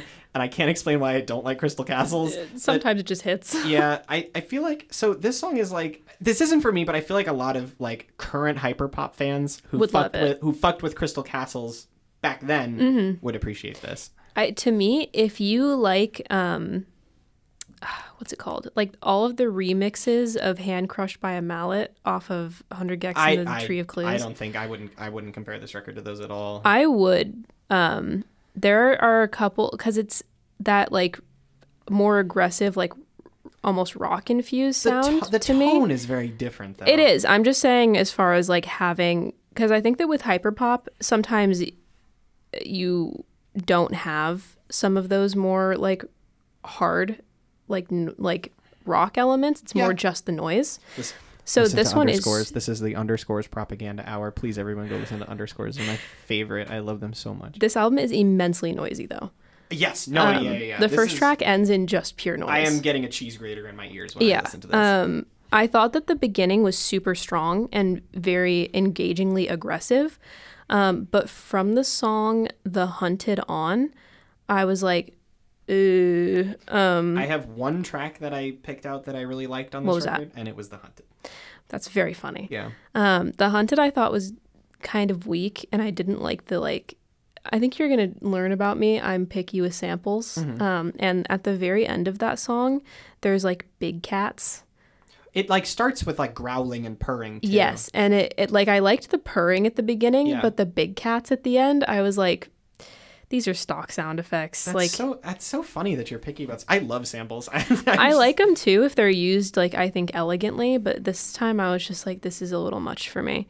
Um, I liked that it got kind of dreamy at the end. Um, like the closer is very floaty, um, Yeah. and I thought it was a really nice change of pace. Um, I think that this kind of for people who like early Grimes, Yes. Yeah. eh, this would be really good for them because her like new shit does not scratch that itch. Yeah. But this would. No, I, I actually I do agree. I didn't think of that comparison, but yeah, no, I can Yeah. totally see that. Um, her vocals on this album are really good. That was one thing I ended up really appreciating Mm-hmm. Yeah. this album. Kind of like in the same way of Shamir. Like, you have a one of a kind voice. I have For not heard sure. a vocal delivery like this. I mean, I don't listen to Crystal Castle, so I guess that's why. but like, I she you have such a unique voice, and I feel like it's not being used to its full potential oh, here. Oh, you think? No. So her vocals are so elastic and so emotive. She's like going up and down. She's She like is, yeah. scree- like shredding her throat. And I don't understand the way these songs are like written and structured. Like there's just not they're so like anarchic. There's not like it's hard to hold on to any one thing. I I said like these feel like songs using the sounds and stylings of like more mainstream pop music, but they mm-hmm. don't really have like choruses. They don't really have like hooks. And like pop music as pure texture isn't something I'm super interested in. Like I don't listen to other music that sounds like this for this reason. Yeah. Yeah. I think that this was super interesting. Um, and I, I liked that kind of bastardization. Mm-hmm. I thought it was cool. Um, and I think it really just comes down to what you're looking for out of like a noise pop album. I'll say I could get down with you saying that you called it like you called it a bastardization. That reminded me of this album that I heard last earlier. No, yeah, last year called No fucking nobody listened to this album, but it's called HR by it's by this artist called Meljoan, M E L J O A N N. I think I linked it in the Scad Radio Discord mm, because I was yeah. like fucking losing it for like two days about this album. And that album feels like it's doing what I just said. Like it is appropriating the sounds of pop music, but just fucking exploding structurally. Okay. But like more intentionally than this album Okay. does. Like I feel like these are just like to me, these are just like pop songs but not written very well. Okay. Meljoan is like more actively doing that. It's it's um she takes more sounds from like 90s like weird R&B, Yeah. but it is very much that. Like it's it's sort of I think that I read this one as like this the the spread and the diversity of like uh structure as sort of just the fact that she's expressing like a lot of trauma on this. Yeah. And so I thought the scattered sound sort of fit that Mm-hmm. where it was just uh, very it felt like a very raw processing kind yeah, of Yeah, it's a album. very raw album. Yeah, and um I liked that a lot about it was it felt convincingly enraged. Yeah, no, Is something sure. that I would say. Yeah. Um, I so normally, sometimes, like even in the the Black Dresses album, sometimes the um, the aggression on it, I felt like it was like, okay, we're gonna do the take. I'm aggressive. Yes. I finished the take. I'm done. Yeah. This, I felt like she went to bed angry, woke up, sang, was still angry, ate dinner angrily, and then went to bed, cried herself to sleep because she was so pissed. Like, Oh my god. th- like it was it felt like just like betrayal in an album and it was very good Yeah. to me in that regard like as far as just expressing that emotion I will I will totally agree with you there. And Mm-hmm. I also think combined with that is also why it's a badass movie to put four in the title. Yeah. Like you are so reclaiming your legacy as like yeah the part of Crystal Castles that you were. Like Mm-hmm. you are picking up right where you left off and you are fucking mad about it. yeah exactly Uh it yeah, it, I thought that's that that's really good. yeah Um what do you think of Fair Game? That wasn't one that i really took note of I, I think you should go back and take note of it because it fucking sucks. um, I I have to Google the line, but it's really bad. I was doing homework while i was doing this one Holy shit! How? um you'd be surprised what i listened to. Goddamn. to I have to listen to podcasts when I do homework. Oh, I really? Get, I get distracted by music. are you gonna re-listen to this and judge me Um, yes. Um, when you dance, you look like a clown. You ruined everything. When you move, you look like a clown. You ruined everything. remember that I one. like your makeup, but you look like a clown. you ruined everything. Where would you be without me? She talks about clowns Like over and over. She's a juggalo. What do you mean? I guess. I guess. For fans of the garden. Um, no, I would just point to like, if you like Crystal Castles, you'll probably Yeah. love this. She's Definitely really- not actually for fans of the garden. Well, yeah. maybe. Well, I don't maybe know. a little bit. If you like uh if you like the noise in uh, some of the parts of Kiss My Super Bowl Ring, um, then this might be a good one. But overall, I would say more for Hyperpop. hyperpop fans. Yeah. Hyperpop and uh, some noise rock people might like it purely Mm. for the rage and for the noise. If you're into like no wave, maybe. If you're Yeah. into like very fucked up like brick of sound no wave, you might dig this. Yeah. You have to be willing to get eviscerated a little bit. Yes.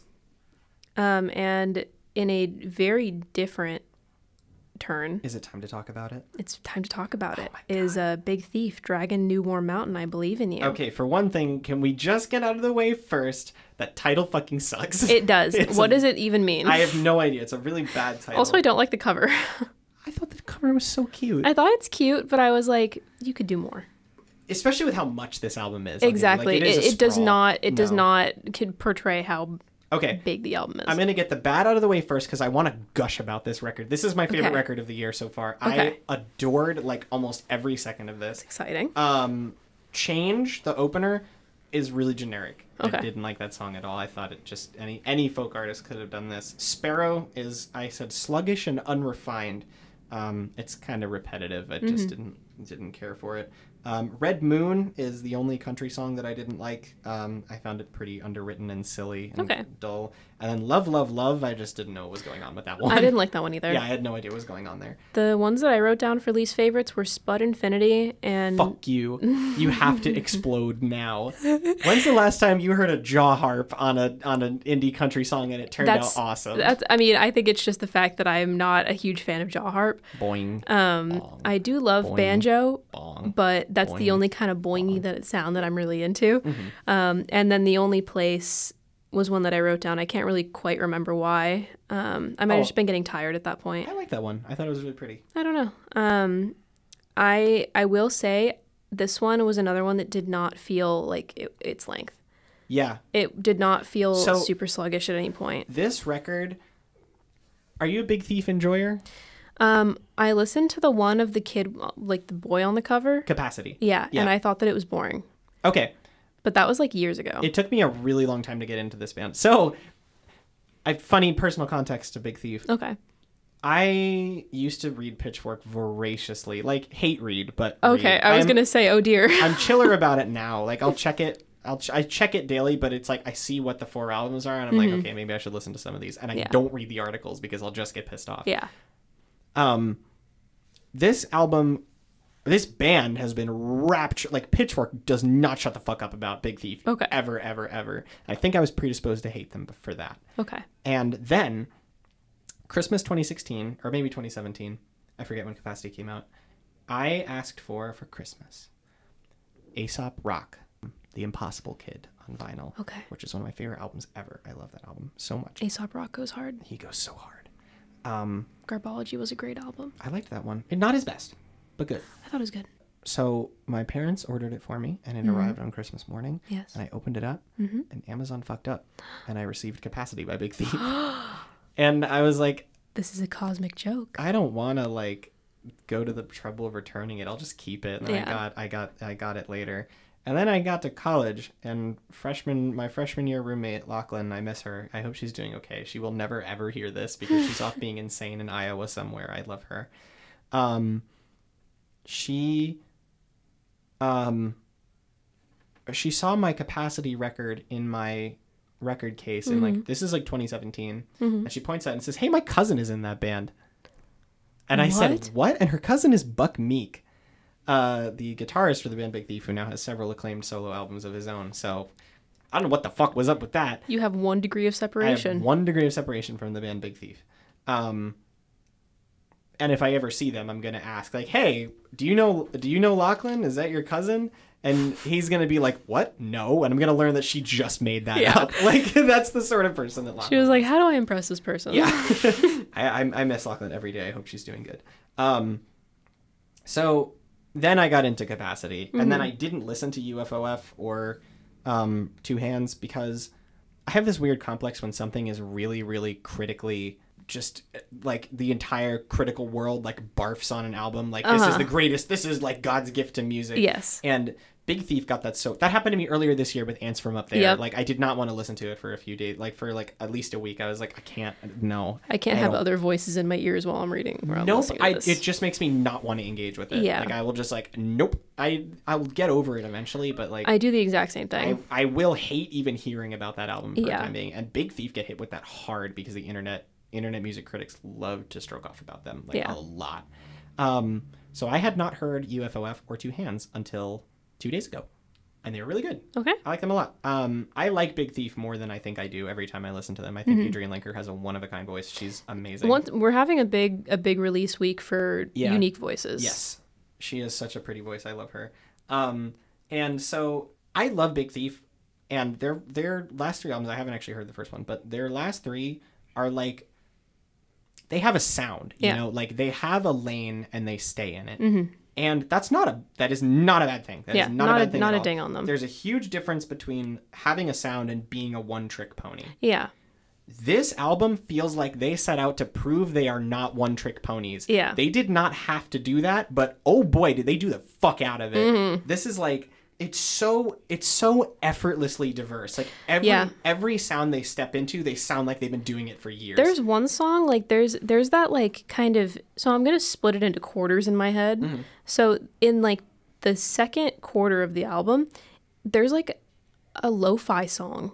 that is um Flower of Blood, I think. I can't even remember. Um, but there's like one song where I was like, I'm listening to a lo-fi song on a country folk album. I believe it is Flower of Blood. I think so. Um, and I was there's like one section there where it just becomes way more alt, and I was like, this Yeah. fits somehow. Why does this fit? And then it goes right back into like, I forget how it picks back up into country, but it just goes right back into country. And um, I gotta say, there was the vocal performances I loved a lot. Um, They're so good. and that one of my favorites actually was one of the really quiet tracks, Yeah. um, which was "Promise is a Pendulum." Yes. I yeah, love loved that, song. It Yep. heartbreaking. Like I was listening to They're it so and it good was like it made me like feel something. So, "Promise Promises a Pendulum is like that's almost like more standard issue Big Thief. Like Yeah. that's what they sound like a lot of the time. Maybe I should go back and listen to Capacity. You should listen to um, UFOF. I think Okay. you would like that one's more minimal. Okay. But the, her their past albums are like kind of country, but this one is like full bore country a lot Mm-hmm. of the time, and her voice fits like country keening. I'm thinking about the song. Um, I'm thinking about Spud Infinity. Yeah. What's it gonna tell take? Yeah. her voice fits that style of like country wailing So well. perfectly. How Yeah. did they not think of this? Like, Yeah. why didn't they approach this yet? Um, I loved, I loved Time Escape when they That was the first one that I noted, yeah. when they released Time Escaping as a single. I was like, is this the same band? Like, where did this come from? Yeah. They did Yeasayer's sound better than Yeasayer did it for like the last six years of their career in one song. Yeah. It's so good. I loved that track. Um, I loved Spud Infinity. Um, Certainty sounds like the album cover. Mm-hmm. It feels like you're just walking up to a campfire, sitting down, and like this is the song they're singing. It's also the most romantic thing they've ever done. Mm-hmm. The message is so sweet, and they're not a happy band. That's the thing. Like, this is such a almost like a just a joyful record. It's just an optimistic Yeah. listen. And they're so not that band. Like, Yeah. Big Thief are like they have that reputation like Mitski, where like time to put on the new Mitski record and sob my eyes out for an hour and a half. And this is such like a celebratory record. It's Yeah. so kind. It feels like it's wishing you well. Yes. No, totally. This feels it feels like this album feels like walking up to a campfire and joining a sing along. Like Yeah. it's so nice. Um I said this is a this this is such a pleasant surprise from a band that I would have been okay with if they never surprised me ever again. Yeah. Like I would have been fine with them continuing to do what they do forever, but they were just like, no, we can do everything else too. Yeah. I Um, think my favorite tracks that I wrote down were Time Escaping, Mm-hmm. um, the title track, Yep, title track is really good. um, Little Things, Blurred View, and Promises a Pendulum. Those are those are mine. I don't remember Blurred View super well, A but the- blurred view is one of the more alty ones. Okay. I was just it, it's I just think it does it well. Um um, the title track is like that's a Carrie and Lowell Sufjan Stevens song Yeah. left over. Like Yeah. that is what that sounds Yeah. like. Um, I also loved Little Things. Oh my god, that Little song Things. is so good. That's probably my second favorite song. That is the best guitar tone they've ever used. So the good. guitar tone on that song is so so nice. good. Um, it, that is the most like tailored to me sound Yeah. song they've ever done. It's Yeah. so it's so nice. Um, I loved Flower of Blood. Yeah, the- that one's nice. The drumming, I know you wanted to talk about drums, but the drumming on this album is so good. I love James Cravenge. James Cravenge. Criv, holy Christ! I'm sorry to You every, can do it. I'm sorry to everyone with a Slavic name ever. James, James Krivchenia. Um, I like his drumming a lot of the time too. I think he's really good at like being off kilter, but like staying as the Yeah. backbone. Like his drumming is never like where you expect it to be, but it keeps the song going Yeah. nonetheless. And I think it's really well produced on this album. Like they did a really good job Yeah. of like tailoring songs to his drumming. I definitely noticed that because sometimes country drumming can become a little bit eh Yeah. to me because it's a lot of focus on guitar, banjo, Mm-hmm. and the singing. And a lot of the time, the drums just become like reeds. Like they'll just start kind of Yeah. using that.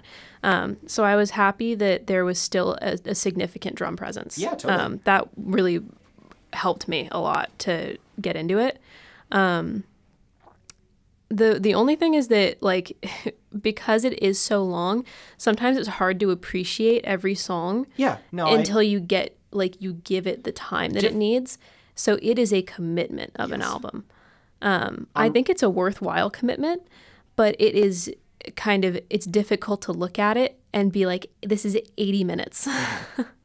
on on repeat listens different parts will hook you like Yeah, definitely. you, will hear different things on different like re-listens and i said um uh this is like maybe one of the least overwhelming or like long-winded double Mm-hmm. albums i've ever heard like each song has an idea like Each song is pretty brief too. yeah they're never like lost in the woods on No. this album they always they, they always know they aren't walking going. in the woods; they're already at the campfire. you yeah know? exactly Um, yeah, I think that to compare it to the other double album that we had, the Beach House one, this one, it felt um, a little.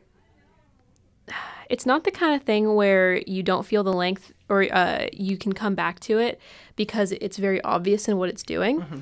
This one, you can come back to it because there is so much to dig into Yeah. and there's so many different styles um, that it's going to keep entertaining for a long time. And then once you have listened to it enough to become super accustomed to it, you're just going to have fun singing along. it feels like a sleepover that's a silly does. thing to say It but it does. feels like the early hours of a sleepover you're just having a really good time It's dealing with a lot of mature themes, but it's doing it in like this. I won't say juvenile or innocent, but it has it has like a childlike Playful. joy to it. Yeah. Yeah. Um, my favorite song, I actually didn't even mention it yet, but my favorite song on this record is Simulation Swarm. that one's really good. Oh my Very good song. fucking god, that might be my favorite song of the year so far. Yeah. Holy Christ. Why, like, why did I not write that one down? I I could talk about Simulation Swarm for another hour of the podcast, but like that song is so that is the kind of song that like how has this not been written yet? yeah. Like the melody is so simple. It's such a pure song. Yes, it is. It's just pure.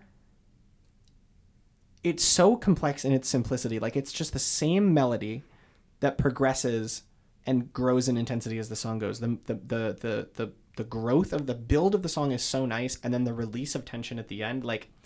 It's not even a crescendo. Like the song doesn't get huge at the end. Like they build all this tension and then they let it down and Yeah. there's like this gentle electric guitar solo that comes in to coast the song out. Yeah. It is gorgeous. Also the the sci-fi lyrics like out of Yeah. nowhere, so cool. It's such a oh god, this song is so good.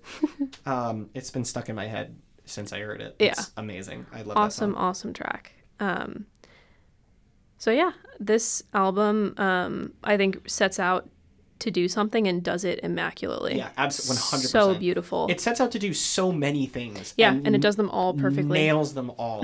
I, I I'm going to be coming back to this one for a long time. It's Yeah. easily my favorite Big Thief album now Yeah. for sure. So I think especially if somebody grew up with country, Yeah. this would feel like just Well, a welcome home. Here's the thing. I didn't. I didn't, didn't either. I didn't grow up with country at all, and it has taken me a really long time to like get into some like old school country. Like I've just in the last like year or two started getting into Johnny Cash, Loretta Mm-hmm. Lynn, and um, acts like um, Chris Stapleton have been really influential in helping me get into that sound, and um, uh, what's his name? Waylon Payne and Dougie Poole are the other, and uh, Honey Harper are the other country artists that I've been really into. But like, this record is not. It isn't a modern country album. Like, it doesn't sound like modern alt country, like red Yeah. dirt country. This could have been made in the 70s and I would have believed it. Mhm. 100%. Yeah, no, it, it's so it- it- timeless is such like a, a like cliche word to use, but It's like the truth. this could have come out at any time in the last 15 years and I would have I yeah, would have believed 100%. it. And I think that people will still be.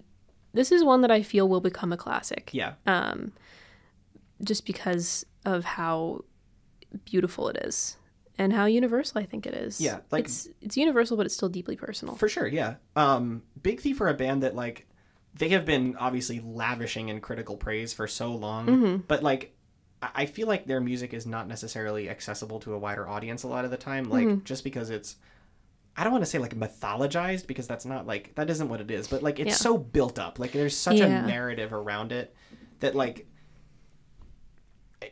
this is an album you can put on and have a good time. Like and it does that so fucking well. But if you're Mm. Yeah. looking for what you were looking for in the old Big Thief albums, you will also find that. Yeah. Like it is it is like the perfect starter Big Thief album. It is the perfect like move for them in their career right now. It it like this is everything I could have asked for. I Yeah. love this album so so so so much. I was listening to it with a friend, and we were just like jamming the Yeah, whole time. like so good. it was just it was just a really nice It's vibe. it's so it's so easy. Which like Capacity is an album that takes time. Like UFOF and Two Hands, I would say take time. I don't think I've I just listened to those records for the first time two days ago, and I don't think I've unpeeled them fully at all. Yeah. Like I, there's way more layers for me to like find there. You can do that with this. You don't have to. Yeah. If you want to put it on, you will have a great time. you can fully take it at face value Yes, and 100%. just have a great time with it and Yeah. be fine.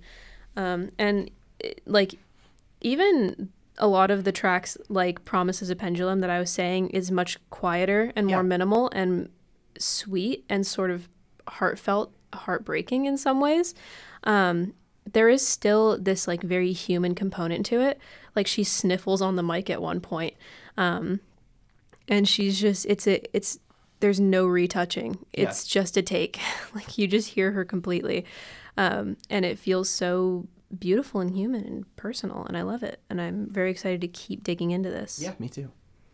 yeah so that's our our i think that's probably both of our favorite Yeah, for, this, no, for this sure. section E- yeah easy. It's not even close. yeah yeah this one is the one i've been listening to the most Yeah, I- this I- and the beach house one i think have been spinning the most for me um, but this one i think has meant more to me I think I like Spoon better than Beach House. Honestly, I think I, I think I like Lucifer on the Sofa a little bit more than I like the Beach House one, just because I have now listened to so much Beach House that like Yeah. I, I know it's not my favorite, and I know I can point to other Beach House records that I like more. Mm-hmm.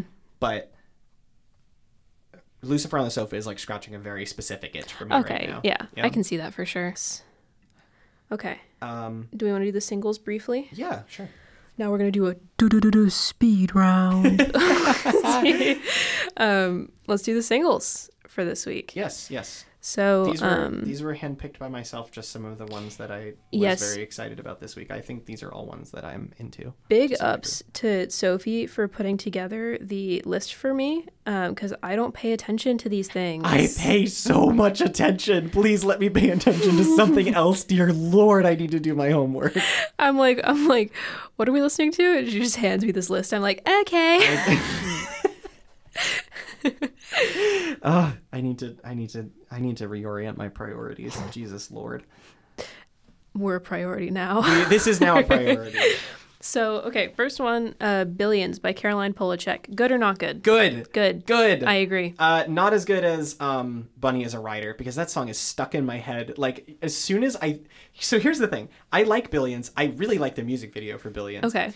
as soon as you said billions, Bunny Is a Rider got stuck in my head. Okay. like, I don't know what this new project is going to be because it already sounds different from Pang. Mm-hmm. But if like if there is one song on the the record that is as good as Bunny Is a Rider, there's a second Bunny Is a Rider on this album.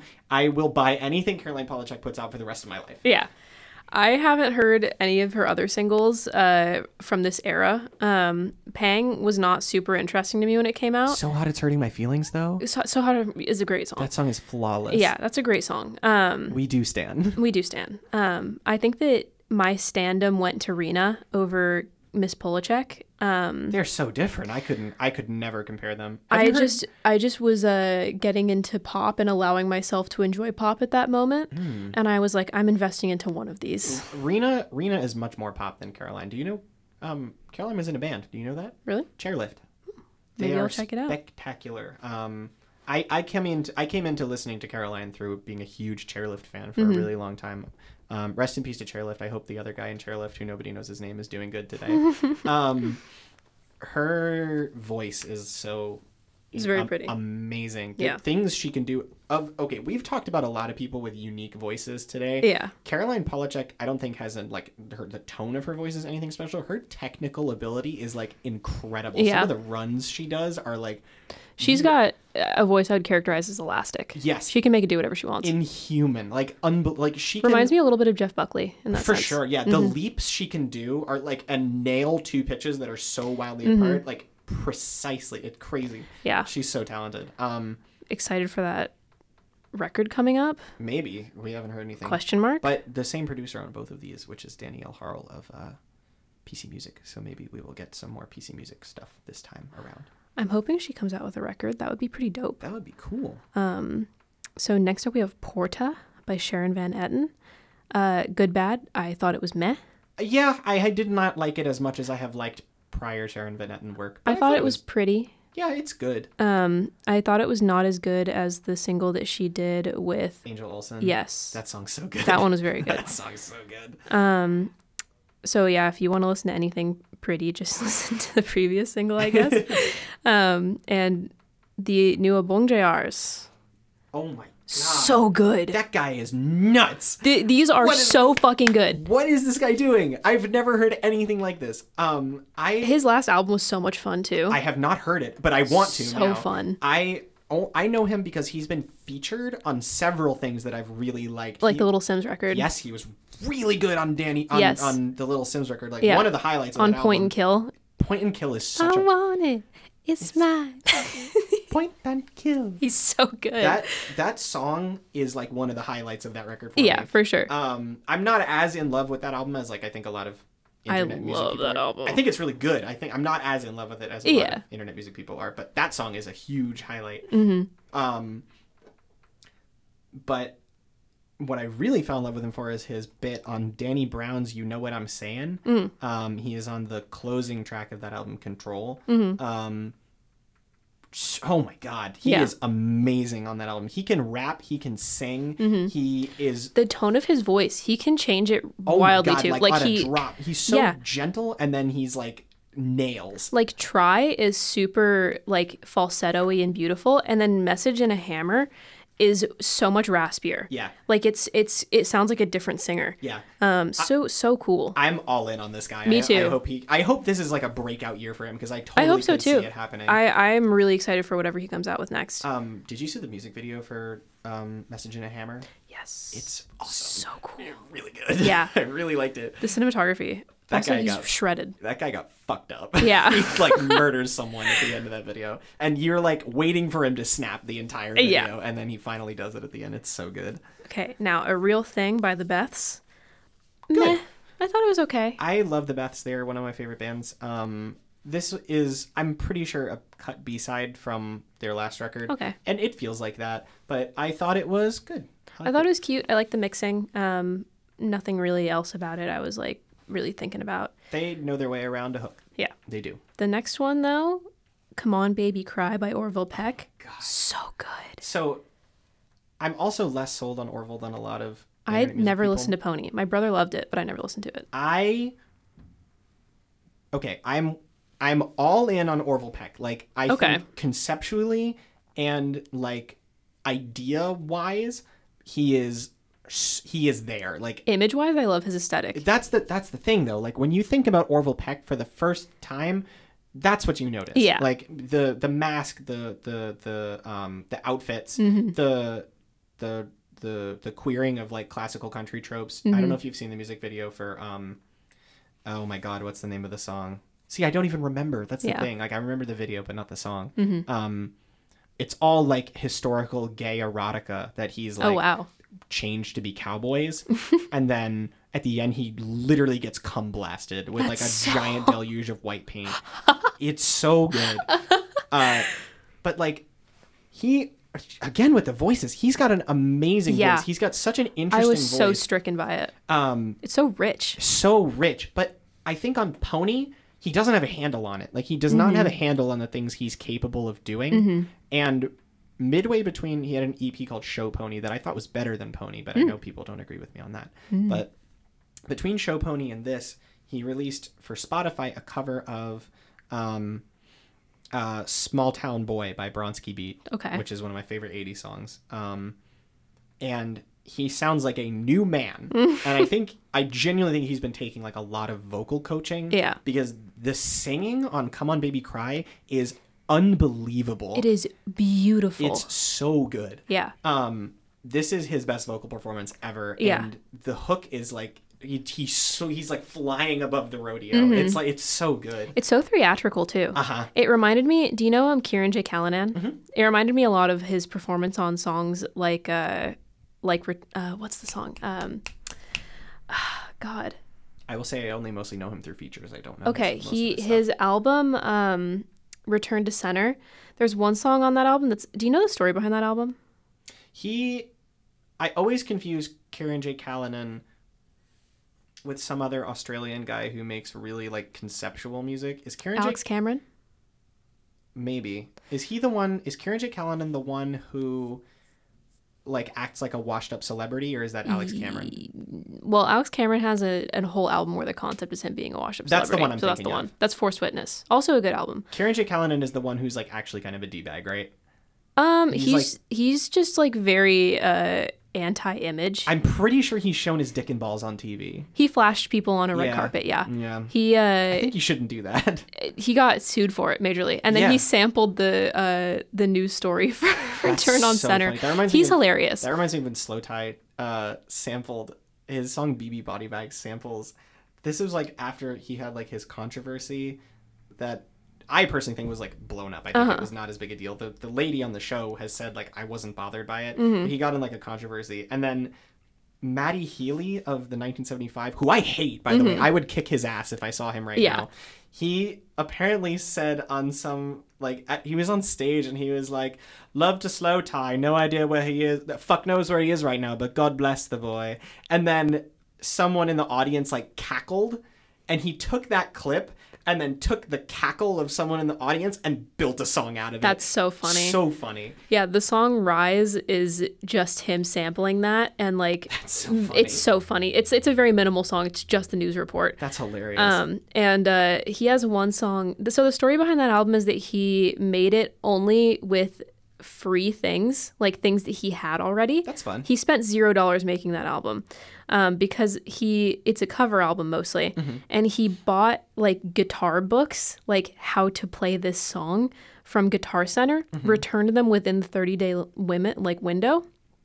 And made an album out of that that That's pretty time. funny. Very funny. And uh, so he has one song. Um, God, what's it fucking called? I don't even remember. It's like the one of the. It's the big single off that album, um, and it is so theatrical. It sounds like a theater kid got access to midis and really good like at home production and Yeah. just went ham. That's hilarious. Um, but the theatrical voice and like the really deep elastic like way of doing things reminds me of him. Um, which I don't know if anybody even knows that comparison, so I'll probably cut that. no, don't cut that. That's a good. That's a good diatribe. Okay. Um, Bronco is coming out. I'm very excited for it. I have held off listening to the other four tracks that he put out because I don't know if I like that. What do you think about? that? Have you seen other artists doing that approach? What do you mean? Releasing the album piecemeal, like in four track snippets or so. Because Beach House did it. Each of those four first four things Yeah. were released separately, and then within the past couple of years, I have also noticed um, Hayley Williams of Paramore did that for Mm-hmm. her solo album, and um, Kevin Abstract did that for his solo album a few years ago, Arizona Baby. I mean, um, Bon Iver did that That's true. I forgot about that. with I Comma With I. Yeah. Um, and I thought that was cool, but that was mostly just because he wanted people to know the songs before he started the tour. Yeah. And he was like, "Well, the vinyl is still releasing on time. Mm-hmm. It's whatever. I just want you to hear the music. Cool, have fun." Um, which I think that was cool. I think that it's a fun way of releasing an album and it keeps the hype going for longer. Which honestly, in this world, a little hype didn't hurt anybody. Yeah. Um, so I don't mind it. I just get concerned, like, if when I hear that, the album is supposed to be the statement, right? Mm-hmm. Like, I hear, and this is not me being like married to the album format as an institution or whatever, because like ultimately at the end of the day, if the music is good, that's the only thing that matters. I don't Yeah. care if it gets released in a box at my doorstep. Mm-hmm. But, um, like, if the album, if you say album's coming this date, here's the first four tracks, like, I'm not like you're wetting my palate, but like. I don't know if I want to describe it as like it's almost like spoilers Mm-hmm. or it's almost like I'm getting an incomplete piece. Like I guess. I, I- think I- for me, I just don't listen to it then. yeah, same. Like I, I just I, I just save wait. it. Yeah. I think it's I think it's nice for the people who that really like gets them stoked. Mm-hmm.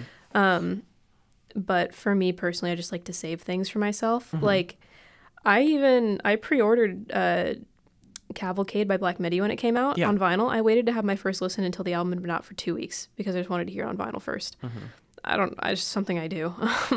so I have no problem just being like, okay, you can release that however you want. I Cool. don't think I've I don't think I've ever pre-ordered an album in my life. I I'm heard so the uh, the. KEXP at home that they did. yeah. It blew my mind. I was actually I like YouTube to MP3 that and put it onto my That's pretty good. Apple Music because I just wanted to hear it. It was so good, and I was like, okay, I'm sold. Like whatever they do, even if it just has these tracks on it, I'm fine. Yeah. Um. So yeah, that's I, I don't really mind that. Is that all our singles? What Is that all our singles? We, is that- on? No, we have a couple. Oh, okay, cool. We have uh, Invincible by o- Omar Apollo featuring someone else who I didn't write down for some Uh, reason. it is Dan- R&B singer Daniel Caesar. Yes. Um, I thought this was meh. Oh, I liked it. um, which I think that that's going to be kind of an, a very me opinion because I have an issue. I don't know what it is about me. I have an issue with male singers sounding too pretty. Um, where I always like my, heteronormative I, I like them to sound like I like male singers who can't sing. I don't know what it is. That's just me. Um, and if Do you like Moses Sumney? I don't know who that is. Oh shit. Okay, we got to get you on some Moses Sumney. And uh, so this one, I said it was too pretty for me, honestly. Uh, just kind of a quirk of mine. Um, I thought it was really well done. It just like I was like, this is too pleasant. This is a big bounce back for me for Omar because Really? I liked some of the stuff off his first EP that I can't remember the name of, but he's naked and submerged in purple liquid on the cover. I don't remember what it is. Aren't we called. all? Oh, aren't we all? I came into this world naked and submerged in purple liquid. I'm sure it's all gonna go out that way.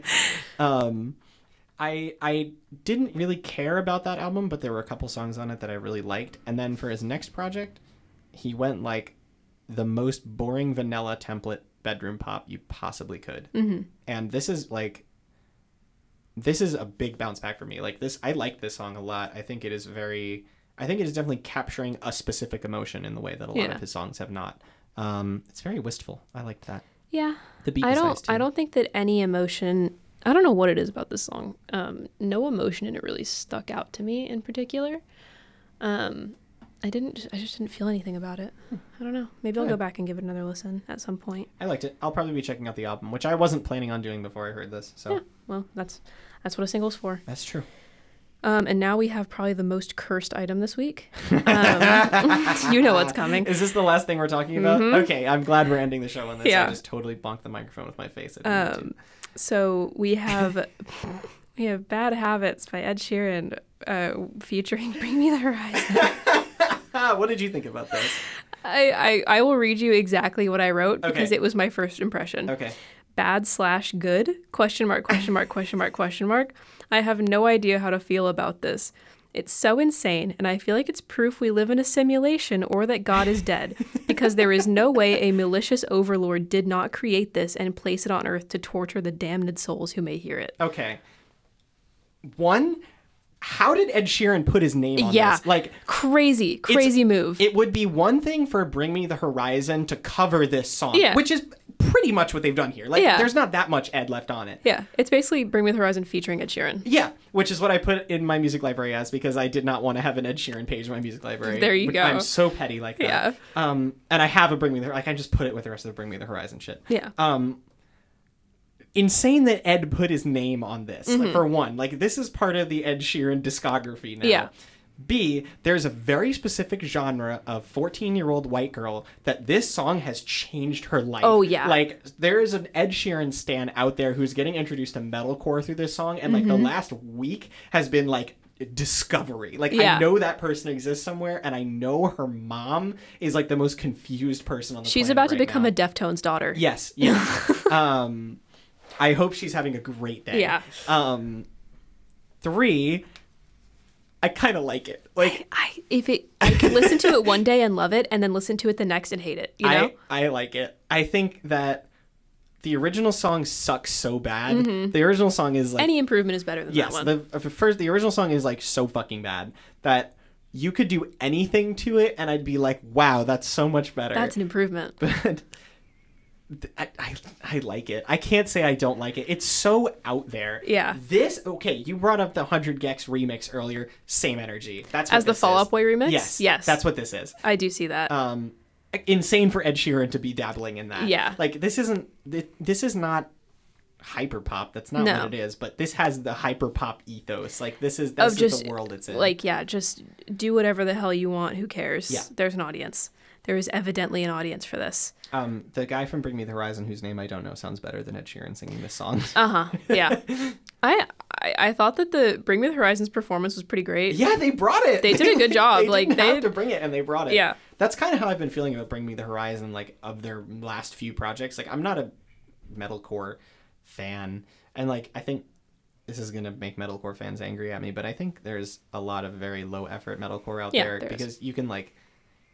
You can just do a metalcore song and people will be like, "Holy fuck!" Like Mm-hmm. you can just do that, and I think Bring Me the Horizon have not had to like bring it as hard as they have in their last few projects, but they have been like trying harder than they have for a lot of their Yeah. career. And it's like I'm glad to have it, but like what? Yeah. what? Huh? Um I I I like this. I think this is great. I think more pop artists should do this. I think honestly, this is gonna be such a hot take. I think that this is like from this week required listening, yeah, no, just for, for, sure. cultural context. Just to hear it. It's a moment. Big Um, Thief and this. Yes, back to back, please.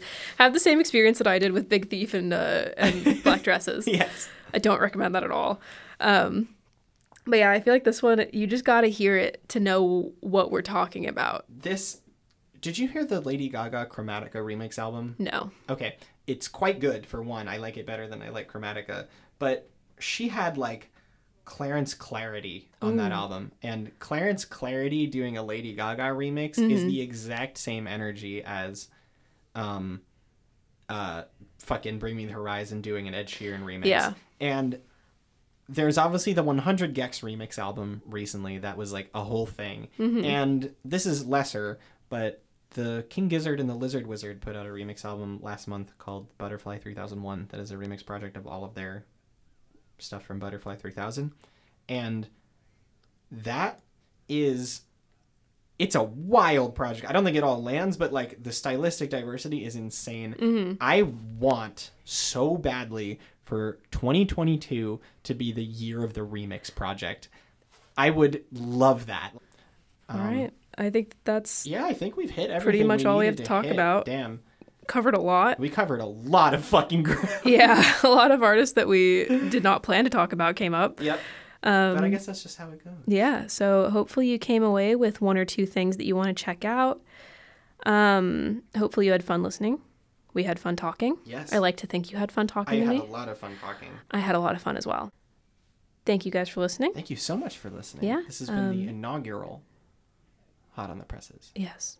And we have been hot the whole time. We have been sexy nonstop. this room is actually getting warm Yeah, because we are just radiating heat and warmth. There's um, a humidifier that we didn't turn on because it would be loud for the podcast. hmm Yeah. Um, and we like to keep it professional for you guys. Yeah. Just saying. As evidenced by all the um, the the times I've cracked my knuckles and bounced my shoelaces on the recording. That will be in the final product. Yeah, and uh, Also, I farted really loud. yeah, and I cut it out. Nobody will know. it's like my the my the actual cut ASMR session that I. Sound effects only bonus episode. we can come in. We'll see if we can come in at midnight and do like a an ASMR. I'm gonna do a tap dance routine, and you have to edit it. We should see if we can come in and we can just be like, yeah, I like the new Dorian Electra. It was pretty great. Um, pretty bonkers. that was pretty boggers. pretty fucking bonkers. Somebody like goes and listens to it. It's like blows their ears out. They're like, I was like, that did not fit the tone of the podcast. Into the microphone as loud as possible. Play that out loud and see if your cat comes to you. I, I go. My cat to come to me. oh my god. Okay, Yeah, this has been a good time. this has been a good time. We'll Hopefully you had a good time too. We'll see you all in two weeks. Do I want to get albums that we'll probably be talking about in the next two weeks? I know that it? I want to talk about. Um, I don't think it's gonna be. No, it will it. I don't know if it'll be out in the next two weeks. But Daniel Rossen of Grizzly Bear um, Yes, has been yep, yep, releasing yep. singles, and they have been They've been very good. I've- Beautiful. I've, missed Grizzly Bear so much. me too. I've have you listened to the new one, on Unpeopled Space? No, I don't think so. Got released today. Definitely know that. yeah um it was very good very beautiful Um. So the next few weeks we have to talk about Avril Lavigne's "Love Sucks." i didn't know that was happening It is happening. Um, Dashboard Confessionals, All the Truth That I Can Tell. Um, we definitely need to talk about Squeeze by Sasami because that is Okay. they she is headlining Savannah Stopover, so Okay. that's required. Um, Black Radio 3 by Robert Glasper. mm-hmm. Um, uh, the Weather Station with How Is It That I Should Look at the Stars. Mm-hmm. Um, maybe Nilufer Yanya's Painless. I like some of her stuff. Um, there's stuff. There's also also Soft Cell and Tears for Fears. Are yeah i was waiting releasing for that to come up Yeah. 80s revival time but like actually Oh, uh, Spiritualized is also. Oh, okay. week, so that will be a thing. that'll be interesting Yes, it will. All right. That's uh. That's I think what we'll be covering next. week that is the podcast Yeah. all right have a good rest of your two weeks hopefully we'll see you back in time to be hot on the presses once to more. be hot on the presses that's our outro song Yeah, that's our outro song. see if i remember it next week Yeah. all right bye bye Bye.